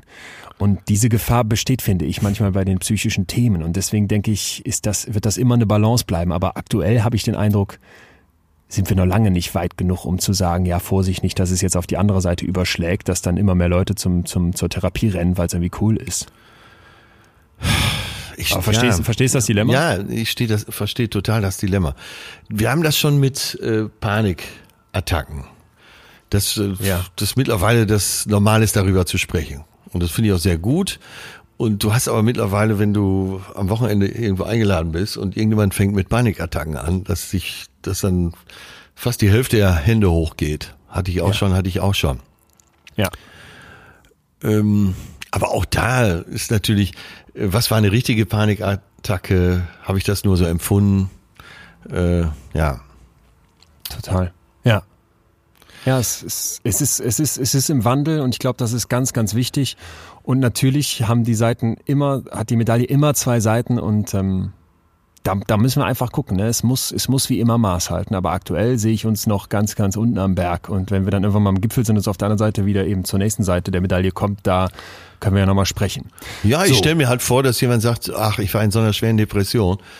Äh, Habe ich sogar tatsächlich jetzt auf der Party noch jemand kennengelernt. Er sagte, ist jetzt fünf Jahre her, äh, ich habe mich super austherapieren lassen, da ist, da ist nichts von übergeblieben. Das, ah, fand, ja. das fand ich was Positives, ja. Und es geht eben auch. Ja. Ja, komplett. Wir Und reden jetzt nicht von den schweren Fällen, wo eben äh, das so patholo pathologisch ist, dass man über Eingriffe nachdenkt. Ne? Ja. Und vielleicht auch um, um das Thema gibt es Burnout, was ist das, ne, was unterscheidet es von der Depression, nochmal abzuschließen. Die Weltgesundheitsorganisation erkennt jetzt hier ein Syndrom an. Das ist eben keine psychische Störung wie eine Depression. Das ist keine Krankheit. Das ist immer noch an vielen Stellen vielen Kritikern zu schwammig formuliert, nicht genau ja. genug definiert. Ne? Es gibt da an vielen das Stellen. Das ist eine Häufung von Symptomen, ein Syndrom. Eine Häufung von Symptomen. Mhm. Es, es, ist eben nicht so, nicht so klar umrissen ne? und das ist eben der Kritikpunkt. Und vielleicht aber nochmal um Pawelzig, einen der großen Kritiker hier anzuführen, weil ich fand das so gut, was er, was er dazu geschrieben hat. Ich verlinke euch das Interview in der Podcast-Description. Er sagt, dass wir ja mit einer Stresskarriere fand ich auch schon einen geilen Begriff, mit einer Stresskarriere ja, durchs ja. Leben gehen. Ne? Man ja, hat bestimmte Vorerfahrungen gemacht, man hat vielleicht schon eine bestimmte Belastung angehäuft. Und er sagt, das wird mit den Jahren natürlich immer spürbarer. Ne? Irgendwann bist du nicht mehr so, so, dass du sagst, das kann ich einfach alles locker wegstecken oder es wird stecken oder es wird einfach zu viel. Und er sagt, neu ist jetzt, dass wir dies nicht mehr einfach hinnehmen, und notgedrungen kürzer treten oder uns um einen gesünderen Lebenswandel bemühen, wie frühere Generationen dies getan haben dürften. Nein, wir greifen das Etikett Burnout bereitwillig auf, weil es uns Deutungs- und Rollenmuster erschließt, dank derer wir unsere bisherige, wenig achtsame und lebenskluge Identitätspolitik bestätigt sehen. Ja. Heftig, oder? Da sticht für mich wenig achtsam heraus. Das ja. Wenig achtsam, Total. wenig lebensklug. Wir, wir, wir, wir laufen doch durch die Gegend und übersehen das. Das, das Tim Melzer Beispiel von dem Koch, und da müssen wir jetzt zurück zu dir kommen, ist eigentlich das Perfekte. Da ist dieser Koch und der bricht plötzlich zusammen. Das ist nicht eins, ein von heute auf morgen. Es kommt uns vielleicht so vor, dass dieses Burnout plötzlich in unser Leben tritt. Ja. In Wirklichkeit hast du dem ganz lange den Weg geebnet. Ja, und wenn du ja. aus allen Wolken fällst, wenn du das plötzlich hast, merkst du mal, wie taub du gegenüber deinem Körper und deinem Organismus geworden bist. Ja, ja. So. Und jetzt, jetzt Genau. Und das müssen wir uns ganz schön groß hinter die Löffel schreiben. Äh, sowas hat immer eine Geschichte. Das kommt nicht in zwei Wochen. Exakt. Und ich glaube, die aber auch dann hinter die Löffel schreiben. Nochmal, du saßt vor mir, rote Augen. Du, du hast die Sätze noch gerade geradeaus hinbekommen, aber du wolltest pennen, konntest nicht mehr und hattest gleich die nächsten fünf Termine. Und sagst mir jetzt, ich war da überhaupt nicht Burnout gefährdet. Mag sein, weil du eine, eine unglaubliche Power hast, weil das dein Arbeitsmodus seit Jahren ist, aber bist, bist du denn gefeit davor und da sage ich dir nein. Und, und da würde ich dich warnen. Nee, das würde ich auch nicht behaupten. Ich bin nicht gefeit davor. Nur äh, wenn ich jetzt in den Rückspiegel blicke, war ich da wirklich absolut überarbeitet und hatte mir viel zu viel aufgehalst. Mhm. Aber äh, wenn wir jetzt von der von der Psyche sprechen, ja. dann glaube ich nicht, dass ich Burnout gefährdet war. Also im Zweifel hätte ich äh, dann einfach alle, wenn ich nicht mehr gekonnt hätte, hätte ich alle Termine abgesagt und Okay, ah ja. Einfach den Schalter umgelegt. Das kann okay. ich ziemlich gut. Ja, gut. Ja, dann bist du da vielleicht einfach den, den großen Schritt vielen und unbedingt mir auch voraus, dass du sagst, ich nehme es dann hin, notgedrungen kürzer zu treten. Genau das, was der Pawelzig hier in seinem, in seinem Interview fordert. Ja, ja, aber ich habe einen Job, den ich unheimlich gerne mache. Das ist nochmal ein Riesenunterschied. Ja, gilt aber für viele. Okay, Meinst du, der gut. Koch hat diesen Job beim Melzer nicht gerne gemacht? Ich, das will ich eigentlich gerne ja, als gutes, Kriterium streichen. Gutes Beispiel, ja, ja. Okay, ja. gut. You got me. Yes. ja, du, du, ich meine das jetzt auch nicht, ich will dich ja nicht vorführen oder so, im Gegenteil. Nein, nein, um Himmels Willen. Freund, ne? Ich will, nein, ich will das, ich will mich gerne immer wieder darauf überprüfen. Okay. Das okay. kann auch sein. Ich werde sicher jetzt, du kennst mich, ich werde jetzt wieder ein paar Tage darüber nachdenken, was du mir gesagt hast. Und kann ja sein, dass ich zum Schluss komme, ja, Leon hatte recht, das war zu viel, ich war vielleicht kurz davor. Oder, oder vielleicht noch gar nicht auf diese Einzelsituation bezogen, sondern dass du, und wir haben da ja auch schon über viele andere Freunde von uns und Bekannte gesprochen, wo wir das Gefühl haben, ey, die haben die ihre Grenzen vor Augen, ne? Dass du, du vielleicht auch jemand bist, der im Zweifel den Meter mehr gehen kann, als, als sowieso schon ganz viele andere, was jetzt so dieses Arbeitspensum, dieses Belastungspensum anbelangt. Und das meine ich jetzt gar nicht auf Burnout bezogen, sondern wirklich dann auf dich selbst bezogen, der dann aber vielleicht auch manchmal die anderthalb Meter zu weit geht oder ne, ja, äh, dann eben auf Kosten von einer Stresskarriere, ja. die dann vielleicht in, in fünf Jahren zuschlägt, Gott bewahre, den Bogen überspannt. Und das ist das, worauf ich hinaus wollte. Ja, ja, ich, ich verstehe das schon. Und okay. ich komme ja durchaus auch aus einer Familie, wo äh, früher sagte Melancholie oder äh, ja, wo Depression nicht unbekannt ist. Mhm. Und es gibt Momente im Jahr, wo ich halt auch den schwarzen Hund hab, äh, ja. aber relativ viel äh, schon mit dem spazieren gegangen bin und ganz gut mit dem umgehen kann.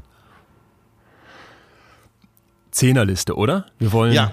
doch das Positive zum Ende hier wieder mit dabei äh, haben und glaube ich, sind uns völlig einig, das haben wir eingangs schon gesagt, hier aber nochmal als, als wichtigen Hinweis vorweg.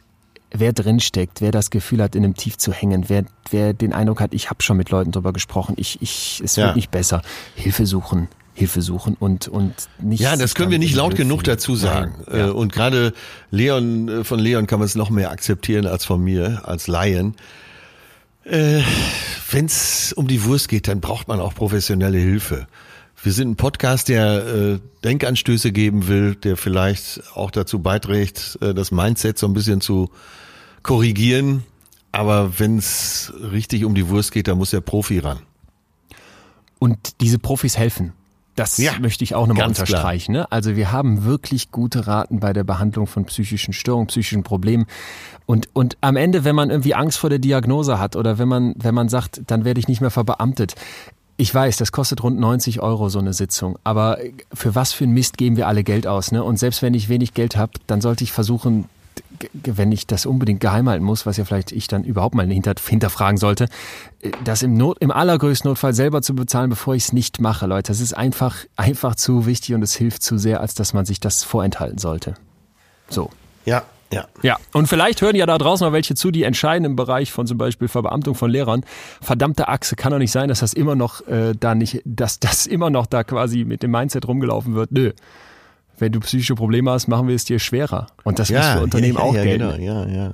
Ich wäre doch blöd, wenn ich mich dann da nicht drum kümmern würde. Und was hätte ich ja, für eine Unternehmenskultur, absolut. wenn das nicht machbar wäre, sowas zu äußern? Also wie total, gesagt, das war jetzt total. ja nur ein aus der Luft gegriffenes Beispiel, ne? Aber genau. Das muss doch vielleicht gelten und das müsste doch vielleicht der Anspruch sein. Ja. So, Punkt Nummer eins aber jetzt, um quasi zu klären, wie wir uns vielleicht, ja, dagegen absichern können, ne? wie wir so ein kleines Schild vor uns hertragen können, um zu sagen, ey, ich brenne nicht aus, es wird bei mir nicht zu viel, ich, ich versuche was für mich zu tun, um, um das eben gar nicht erst aufs Tapet zu bringen. Ja. Das wollen wir jetzt machen und der erste Punkt wäre, glaube ich, klar haben, was Stress ist. Ja. Wir haben das eben schon adressiert. Es gibt ja so, ich hab Stress, was heißt Dass man sich selber mal analysiert, wo stehe ich, oder? Wo stehe ich und was bedeutet Stress haben? Ne? Meinen ja. wir mit Stress jetzt den Stressor oder unsere, unsere biopsychosoziale Reaktion? Bin ich belastet, wenn ich sage, ich habe Stress? Und wir sollten einmal klar haben, dass mit Stress im Prinzip unsere Anpassung auf eine Herausforderung gemeint ist. Ja. Und deswegen ist Stress eine gute Sache. Problematisch wird's immer nur dann, wenn es chronisch wird. Ne? Und dafür gibt's klare Anzeichen. Schlaf-Wach-Rhythmus, wenn der gestört wird, stimmt was nicht. Wenn ich mich komisch äh, ernähre, wenn ich zu wenig Bewegung und Sport mache, wenn ich mich mit irgendwelchen Dingen berauschen muss, ja. wenn ich so eine Pausen- und Erholungskultur nicht habe, wenn ich schlechte soziale Beziehungen oder sogar keine habe, das ist im Prinzip immer ähm, Nährboden für den Stress. Ganz, ganz wichtig, bitte nicht gegen den Stress kämpfen, weil da ist wieder die falsche Perspektive drin, sondern versuchen, mit diesem Stress anders umzugehen. Und das ist mir einfach, einfach eine, eine ganz zentrale Aussage. Ne? Wenn ich mir vorstelle, warum reagiert mein Körper im Arbeitskontext mit Stress? Ja, weil der dich durchhalten lassen möchte, weil der dir ja, helfen ja. möchte, ne? mit diesen ganzen Anforderungen klarzukommen. Das ist, ist, eine, ist ein Versuch, dir zu helfen für dieses Umfeld, in dem du versuchst klarzukommen. Und das kannst du abbauen durch Bewegung, durch gesunde Ernährung, durch Schlafen, durch Erholung. Dann lässt dieser Stress Stress wieder nach und wird nicht chronisch, weil dein Hirn sich dann nicht quasi verselbstständigt. Das, ja, ist, das ist mir ganz, ganz wichtig. Und die ja. Flasche Wein abends oder die drei ja. Flaschen Bier führen dazu, dass du schlechter schläfst, dass du am nächsten Tag weniger Energie hast, dass dann der Druck vielleicht sogar für dich gefühlt noch mehr zunimmt. Also, und dass du also was betäubst. Äh, dass wir bei die Stressreaktion, die ja, wichtig ist. Ja. Genau, das ist Eskapismus. Und äh, okay, wir haben am Samstag auch eingetrunken, aber wir haben gefeiert. also ich möchte jetzt hier keinem sagen, hör auf, äh, gar nicht mehr zu feiern. Nur wenn äh, du abends, damit du überhaupt runterkommst, immer schon deine Drinks brauchst, dann ist das ein sicheres Zeichen dafür. Jo. Ja. Passt vielleicht ganz gut zum zweiten Punkt. Ja, Nein sagen, weniger hinnehmen. Und das meint nicht, dass man jetzt plötzlich in der Firma der, äh, der Blocker ist, der gar nichts mehr mitmacht und äh, der äh, bei allen Aktionen, auch eben bei Neuerungen, sagt, nö, nichts, nicht für mich. Es geht darum, dass äh, wenn du dich nicht, nicht kompetent genug dafür fühlst, dass äh, du vielleicht schon, schon zu viel zu tun hast, eben auch dieses Nein mal als was Positives siehst mhm. und nicht, dass du dann negativ wahrgenommen wirst. Weil meistens sind ja die, die Nein sagen, die haben am Ende mehr Autorität als die, die immer zu allem Ja sagen, die alles fressen. Und äh, das kann man wirklich auch überall beobachten, dass die Leute, die eine klare Linie haben und sagen, nee, nein, geht nicht, auf keinen Fall, da sucht ihr einen anderen für, dass die meistens viel mehr Respekt genießen, als die, die jedermanns Liebling sein wollen. Ja, ja, ganz wichtig. Dann Punkt drei ist so ein wahrgenommener Kontrollverlust oder fehlende Kontrolle. Ne? Wenn ich den Eindruck habe, dass ich nicht autonom handeln kann, dass ich ja. keinen Zugang zu den Ressourcen habe, die ich brauche, um hier meinen Job gut zu machen. Ich glaube, das sind genau die Pflegeberufe, das sind die ja, Berufe ja, im Bildungssystem, ne, wo du das Gefühl hast, ey, wir müssen hier mit dem schäbigen Overhead-Projektor arbeiten in einem Raum, wo, wo, wo die Fenster offen sind, weil wir hier keine Klimaanlage haben und, und wegen Corona jetzt gelüftet werden muss und alle sitzen in Jacken da und frieren. Und wie willst du so arbeiten? Also das, sowas passiert, ne? Oder dass du auch keinen Einfluss auf die Entscheidungen hast, die dein berufliches Leben massiv genau. beeinflussen können. Dann finde ich es ganz, ganz wichtig, dass man mal versucht, einen Schritt zurück zu machen und sich fragt, was genau löst denn dieses, dieses Gefühl eigentlich in mir aus? Ja. Also ist es zum Beispiel mein Boss, der irgendwie sagt, ey, ich rufe dich hier Tag und Nacht an ne? oder ich will, dass du immer erreichbar bist? Sind es bestimmte Prioritäten, die hier sich verschoben haben, weil jetzt mein Arbeitgeber sagt, wir achten jetzt nur noch darauf, aber nicht mehr darauf? So, dass man, dass man mal sich auch klar macht, man wird ja nicht alles verändern können, sondern sich wirklich fragt, woher kommt denn der Eindruck von mir, dass ich hier die Kontrolle nicht habe? Und am Ende gibt's dann an ganz vielen Stellen auch einfach, dass du für dich sagen musst, das nehme ich so hin.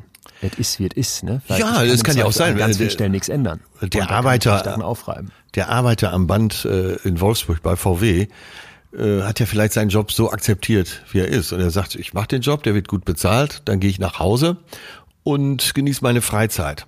Kann ja auch eine Lösung sein, warum nicht? Komplett. Und wenn du halt eben nicht sagen kannst, dass du dich damit arrangieren kannst, sondern merkst, das nagt so sehr an dir, dann musst du dich fragen, wenn ich die äußeren Umstände nicht verändern kann oder nicht ohne riesigen Aufwand verändern kann, ja. dann äh, muss ich mich fragen, ob ich das Feld räumen kann als nächstes. Und wenn das nicht möglich ist, kann ich mich darauf einstellen, dass das eine heftige Belastung wird. Genau. Und auf der anderen Seite gibt es ganz viele Menschen, die sagen, äh, ich mach, erledige meinen Job, gehe nach Hause und äh, nimm nichts davon mit.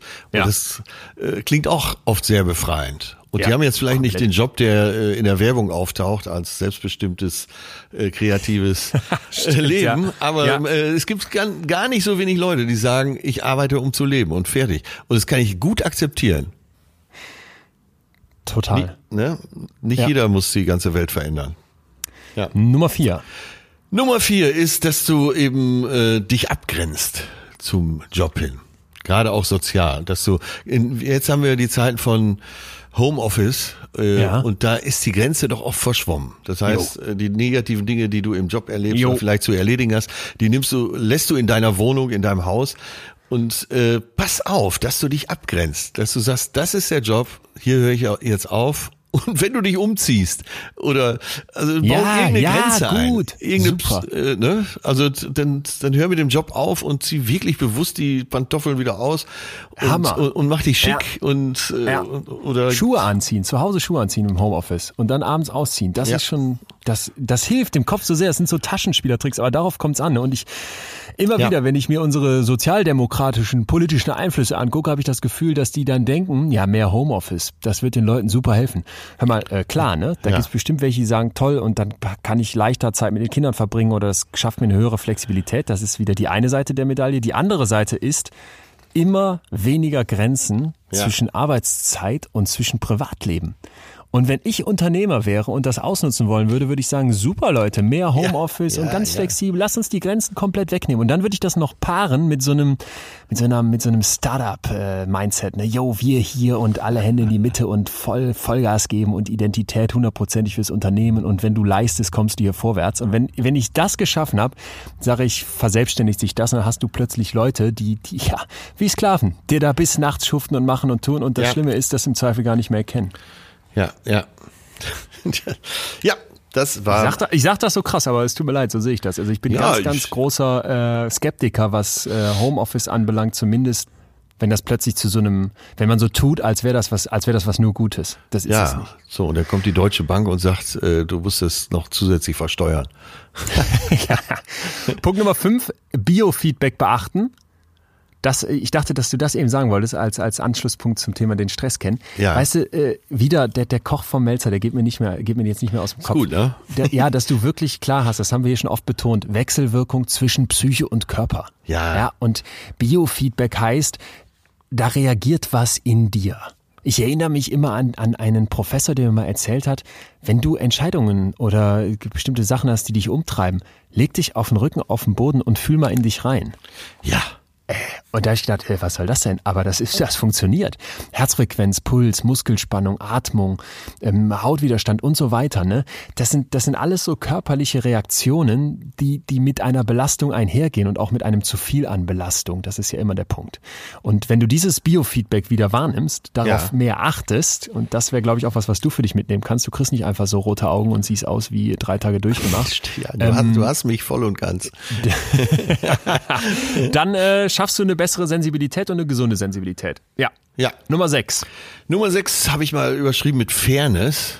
Ah, ja. Und äh, da geht's nicht nur darum, dass du selber fair behandelt wirst, sondern dass du auch fair mit deiner Umwelt umgehst, auch im Berufsleben. Das, äh, ne, man, es gibt ja sowas wie eine soziale Hygiene auch. Ja. Und das ist ganz wichtig. Äh, ganz einfach gesagt, wie du es in den Wald reinrufst, so schaltest zurück. Und das kannst du eben auch von den anderen verlangen. Äh, eine Fairness im Umgang. Und Leute, wirklich, ihr werdet es feststellen, sei mal so ganz besonders höflich und besonders fair, auch mit den Kollegen. Das schallt so zu dir ja, zurück. Ja, ja, ja. Das, das ist ein super Tipp. Das macht total Spaß. Jo. Und weißt du, Atze, was ich jetzt immer mal wieder hatte? Da gab es so Momente, wo ich in Konflikte reingeraten bin, ob als Unternehmer oder irgendwo als Teil eines Ja. Teams und so merkte, boah, jetzt würde ich am liebsten dem mal richtig hier was an den Kopf schleudern, ne? Und das ist ja eine Unverschämtheit, was Ja, ich hier gerade ja, erlebe. Und wenn es, wenn du es dann schaffst, und das ist, ist, ist hardcore schwierig, auch für einen Psychologen, wenn du es schaffst, dann einmal so ganz anders zu reagieren, als jetzt vielleicht alle denken, dass man reagieren würde, dann hat sich dieser gordische Knoten schon so oft vor meinen Augen puff, in Luft aufgelöst und ich dachte, hä? Ey, das ist jetzt schon? Wahnsinn, ne? Ganz Das heftig. ist Wahnsinn. Das, äh, genau. Lass uns das mal ganz, ganz dick anstreichen. Das verändert sofort dein ganzes Umfeld. Ja. Komplett. Nummer sieben, da möchte ich von einer Theorie erzählen, die wir alle kennen sollten, und zwar die Motivation, oder ich sag's auf Deutsch, die Motivationshygiene-Theorie von Friedrich Herzberg. Also es äh, kann man auch duale Faktorentheorie nennen. Ja. Und die Idee ist, es gibt in, in deinem Job Hygienefaktoren. Ja, das ist zum Beispiel sowas, denken vielleicht viele nicht, wie Lohn. Ja. Also das ist, ist Lohn ist nicht das, weshalb Leute zur Arbeit gehen. Ne? Der Lohn muss stimmen, aber das hört sehr schnell auf, dass das da irgendwie besonders krass sich auswirkt. Dann so Arbeitsbedingungen. Gibt's gibt's gibt's Kaffee, in, in der lecker ist, ne? Irgendwo kann man mittags mal eine Runde spazieren gehen, weil, Ja. weil man irgendwie da eine gute Lage hat oder sowas. Gibt's eine coole Policy in dieser Firma, die vielleicht bestimmtes Zusammenarbeiten auch möglich macht und so weiter. Ja, äh, vor allem, äh, es gibt auch Firmen, die äh, so ein gutes Image haben, dass die ja. Leute stolz sind, da zu arbeiten. Absolut. Das ist ja so die Königsdisziplin fast. Ah, absolut. Und äh, das erleichtert den Job auch. So, und nach dieser Motivationshygienetheorie sind also die Hygienefaktoren die eine. Seite, aber die Motivatoren die andere und dazu kann dann zum Beispiel sowas zählen wie herausfordernde Arbeit, ne? Anerkennung von deinen, von deinen Erfolgen, Verantwortung, die du hast, vielleicht auch die Möglichkeit, etwas Bedeutendes zu tun, in, in Entscheidungen einbezogen zu werden und so ja, weiter. Ja. Das motiviert die Menschen so. Und jetzt wird's ganz spannend. Dieser Herzberg sagt jetzt, dass diese Hygienefaktoren und diese Motivatoren zusammenwirken und dass Zufriedenheit und Unzufriedenheit im Beruf nicht die zwei Pole einer, einer Skala sind. Ah, okay. Sondern dass die äh, nur bedingt miteinander zusammenhängen. Der sagt jetzt, diese Hygienefaktoren, ja. die machen dich entweder unzufrieden oder, Achtung, nicht unzufrieden. Ja, also wenn die nicht gegeben sind, dann bist du nicht unzufrieden. Verstehst du, was ich meine? Ah, ja, ja, ich hab, ja, hab ich verstanden. Also, wenn die aber ja. nicht gegeben sind, dann wirst du unzufrieden. Jetzt Achtung, die Motivatoren, die machen dich entweder nicht zufrieden oder zufrieden. Also die Motivatoren zählen quasi, zahlen auf die Zufriedenheit ein und die Hygienefaktoren auf die Unzufriedenheit. Gute Hygienefaktoren schaffen die Unzufriedenheit ab und Motivatoren machen dich unmittelbar zufrieden. Und wenn beides zusammenkommt, dann funktioniert die Arbeit für dich gut. Und ich finde, darauf sollten wir achten, weil wir haben, glaube ich, alle im Job vielleicht auch die Möglichkeit, an so bestimmten Hygienefaktoren mitzuwirken und vielleicht auch auf bestimmte Motivatoren zu achten. Und wenn wir das mal für uns auseinandernehmen, entweder weil wir Leute beschäftigen oder weil wir ein Team leiten, aber auch weil wir Arbeitnehmer sind, Arbeitnehmerin, dann finde ich, wird, wird ganz viel klar. Ne? Und deswegen liebe ich diese Theorie so sehr und glaube, dass die hier eine ganz große Rolle spielt. Ja, und vor allen Dingen impliziert hier auch, dass, es, dass du nicht 100 Prozent erreichen musst, Jo. um trotzdem zufrieden zu sein. Ja. Weil die 100 Prozent genau. wird es wahrscheinlich gar nicht geben. Und dass es neben der Zufriedenheit noch eine Nicht-Unzufriedenheit gibt. Das ja. fand ich so schön. Ja, ja. ja. Gut, Sehr Nummer gut. 8 schon. Ja, äh, Pausen und Erholung. Wenn ich das so daher sage, dann weiß, glaube ich, jeder schon, worum es geht. Ne? Ja.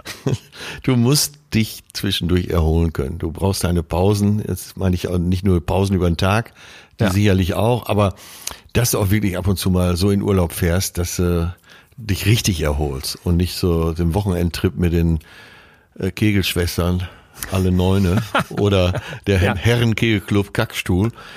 Äh, ne? wo du quasi fix und fertig Was am ist Dienstag. Denn jetzt hier für eine Scheiße? Kennst du nicht das Bild beim Kegeln Kackstuhl? Nein. Das, äh, das gibt's tatsächlich beim Kegel. Das ist in der, in der Mitte ein äh, Kegel stehen.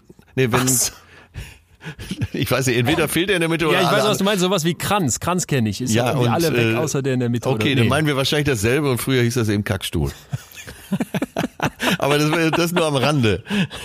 Ihr merkt schon, wir haben Spaß ja. an unserer Arbeit.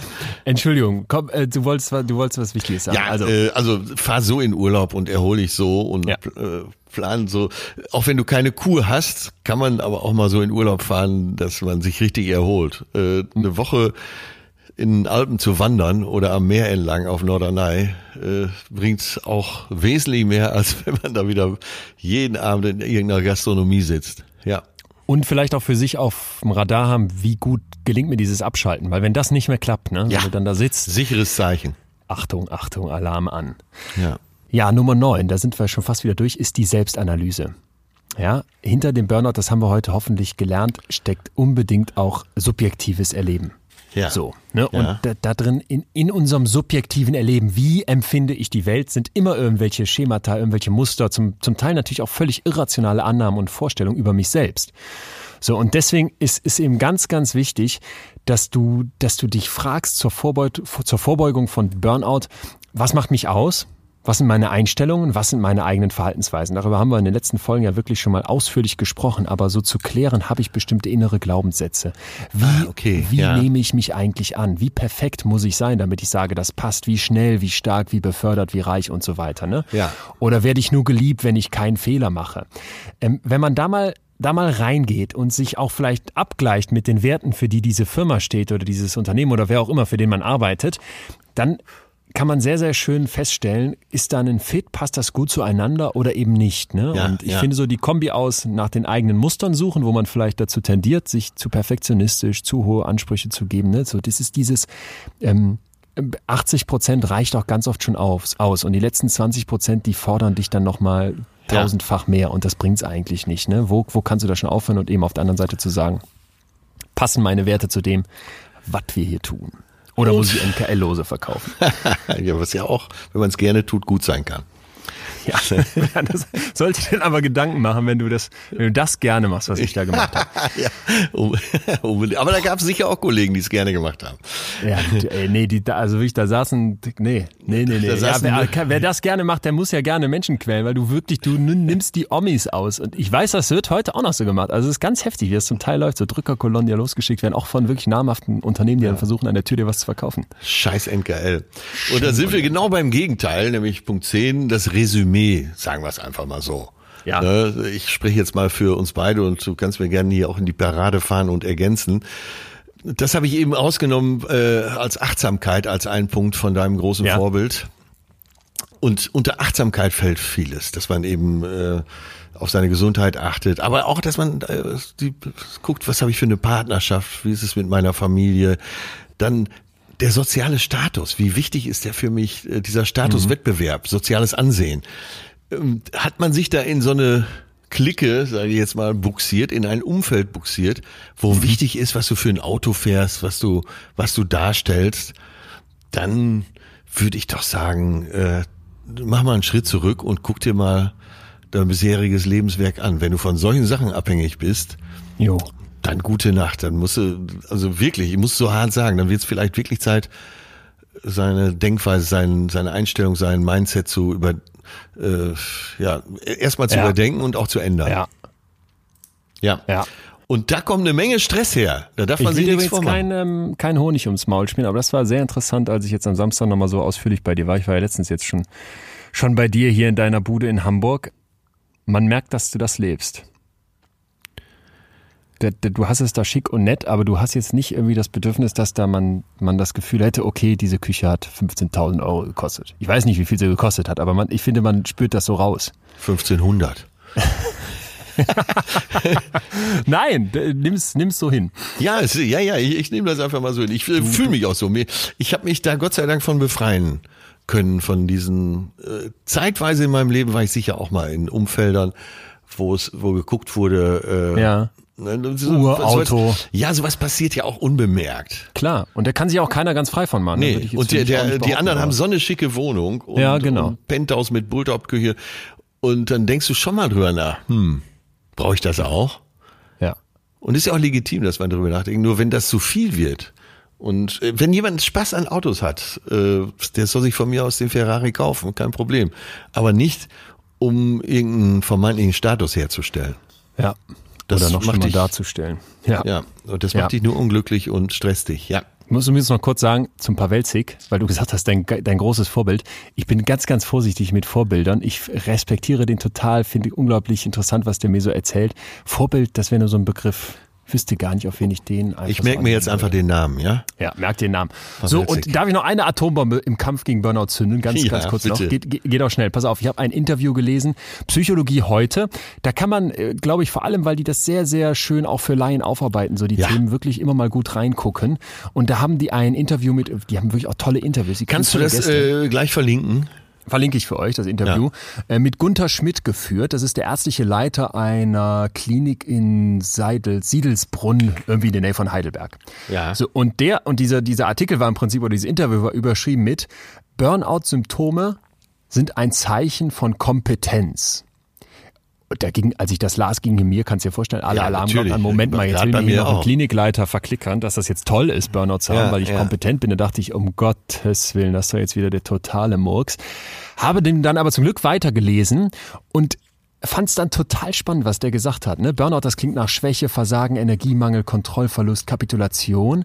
Aber wenn man das mal nicht nur durch diese Mangelbrille betrachtet, sondern vielleicht auch die Kompetenz dahinter würdigt, nämlich die in dieser Erschöpfung und im Zusammenbruch eigentlich zum Ausdruck kommt, weil der Organismus mir signalisiert, halt, stopp, so geht's nicht weiter. Ne? Und ja. ich im Prinzip diese erzwungene Pause, also als eine Art passende Antwort. Das ist ja richtig, dass du da voll ausgebremst wirst auf dein Leben mal interpretierst, finde ich das gar nicht mehr so unpassend. Also der sagt dann, dass es im Prinzip ein Verletzen der Vertragsbedingungen mit deinem Organismus ist, ah, wenn, du, wenn du das bekommst. Und dann zu sagen, Bild, ey, das ja. nehme ich noch wahr, ne, das, das fühle ich ja. jetzt, das könnte man auch als Kompetenz betrachten. Okay, und damit wird doch klar, der macht, verstanden. Mhm. ne, der macht den Burnout nicht toll oder als etwas, was man jetzt als Stärke darstellen möchte, sondern sagt, wenn wir den nur als Inkompetenz wahrnehmen, dann wollen viele den auch so schnell wie möglich weg haben. Und dann gehst du so in die Klinik wie in so eine, wie in so eine Autowerkstatt. Schnell wieder raus und weiter. Ja, und, ja. und erkennst nicht, dass das doch eigentlich ein ganz, ganz wichtiges Manöver unserer Psyche war, um zu sagen, Vorsicht, Mann. Ja. Vorsicht, Mann. Sehr gut. Schönes Schlusswort. Fand ich auch gut. Also da Props gehen raus für diese Idee, Burnout als Kompetenz zu betrachten. Und äh, ich würde sagen, wir haben, wenn ich auf die Uhr gucke, heute ein bisschen länger gemacht, aber ähm, mich hat's mich hat's gepackt. Ich, ich hoffe dich auch. Ja, wir haben uns reingewühlt ins Thema und äh, jetzt fühle ich mich auch richtig gut. Top. Am Anfang war ich ein bisschen unsicher. Ja, gebe ich gerne Gibst zu. du mir gibst du mir eine Minute für was? Ähm, wie soll ich das sagen? Äh, In eigener Sache, nichts Ja. Privates, sondern in eigener Sache. Und zwar hätte ich ein Unbedingt. Stellenangebot. Liebe 500.000, die wir hier mittlerweile, 500.002, die wir hier mittlerweile sind.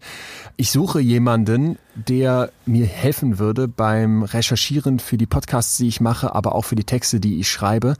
Ja, seid mir bitte nicht böse, wenn ich die Tage nochmal darauf hinweise, aber das ist mir eben ganz wichtig. Viel hilft viel. Was ist so ungefähr der Rahmen? 20 bis 40 Stunden im Monat. Ich würde deutlich mehr zahlen, als man jetzt bei so einem normalen Studijob bekommt. Psychologie, Studentinnen oder Studenten, das wäre wahrscheinlich besonders passend. Äh, Ich suche aber im Grunde jemanden, der Spaß an Texten hat, Spaß an Wissenschaft, äh, am besten schon irgendwie auch einen Bezug dazu, Freude am Recherchieren. Und man könnte von überall aus arbeiten, zeitlich flexibel eingeteilt. Wann es losgeht, würden wir auch im Laufe der Zeit dann irgendwie klären können. Wenn du meinst, dass das irgendwie auf dich zutrifft, dann schicke mir doch bitte eine Mail an bewerbung.leonwinscheid.de.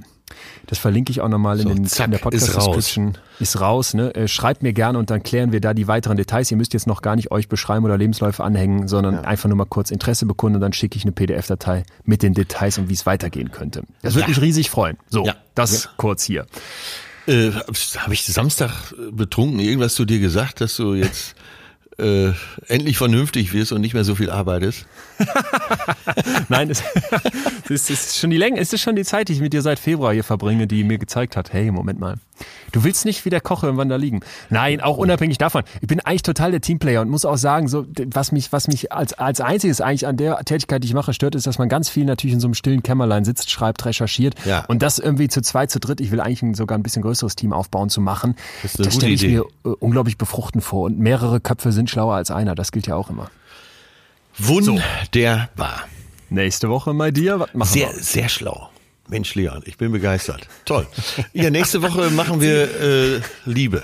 Du darfst dich da jetzt nicht drüber lustig machen, Mann. Nein, nein, nein, ich Liebe? mache mich nicht lustig. Ich find's Nein, gut. okay. Ich find's ehrlich gut. Das- und äh, ja wieder ganz schön clever, das jetzt so anzugehen. Ach, mir, ja, gut. mir stand gerade wirklich innerlich der Mund offen vor Begeisterung. Toll, dann bewirb dich doch. Hast du doch gehört. Weit Ja, ich- über Studienlohn. Ja, und ich Ja. sitze da wieder mit roten Augen und kann nicht pennen.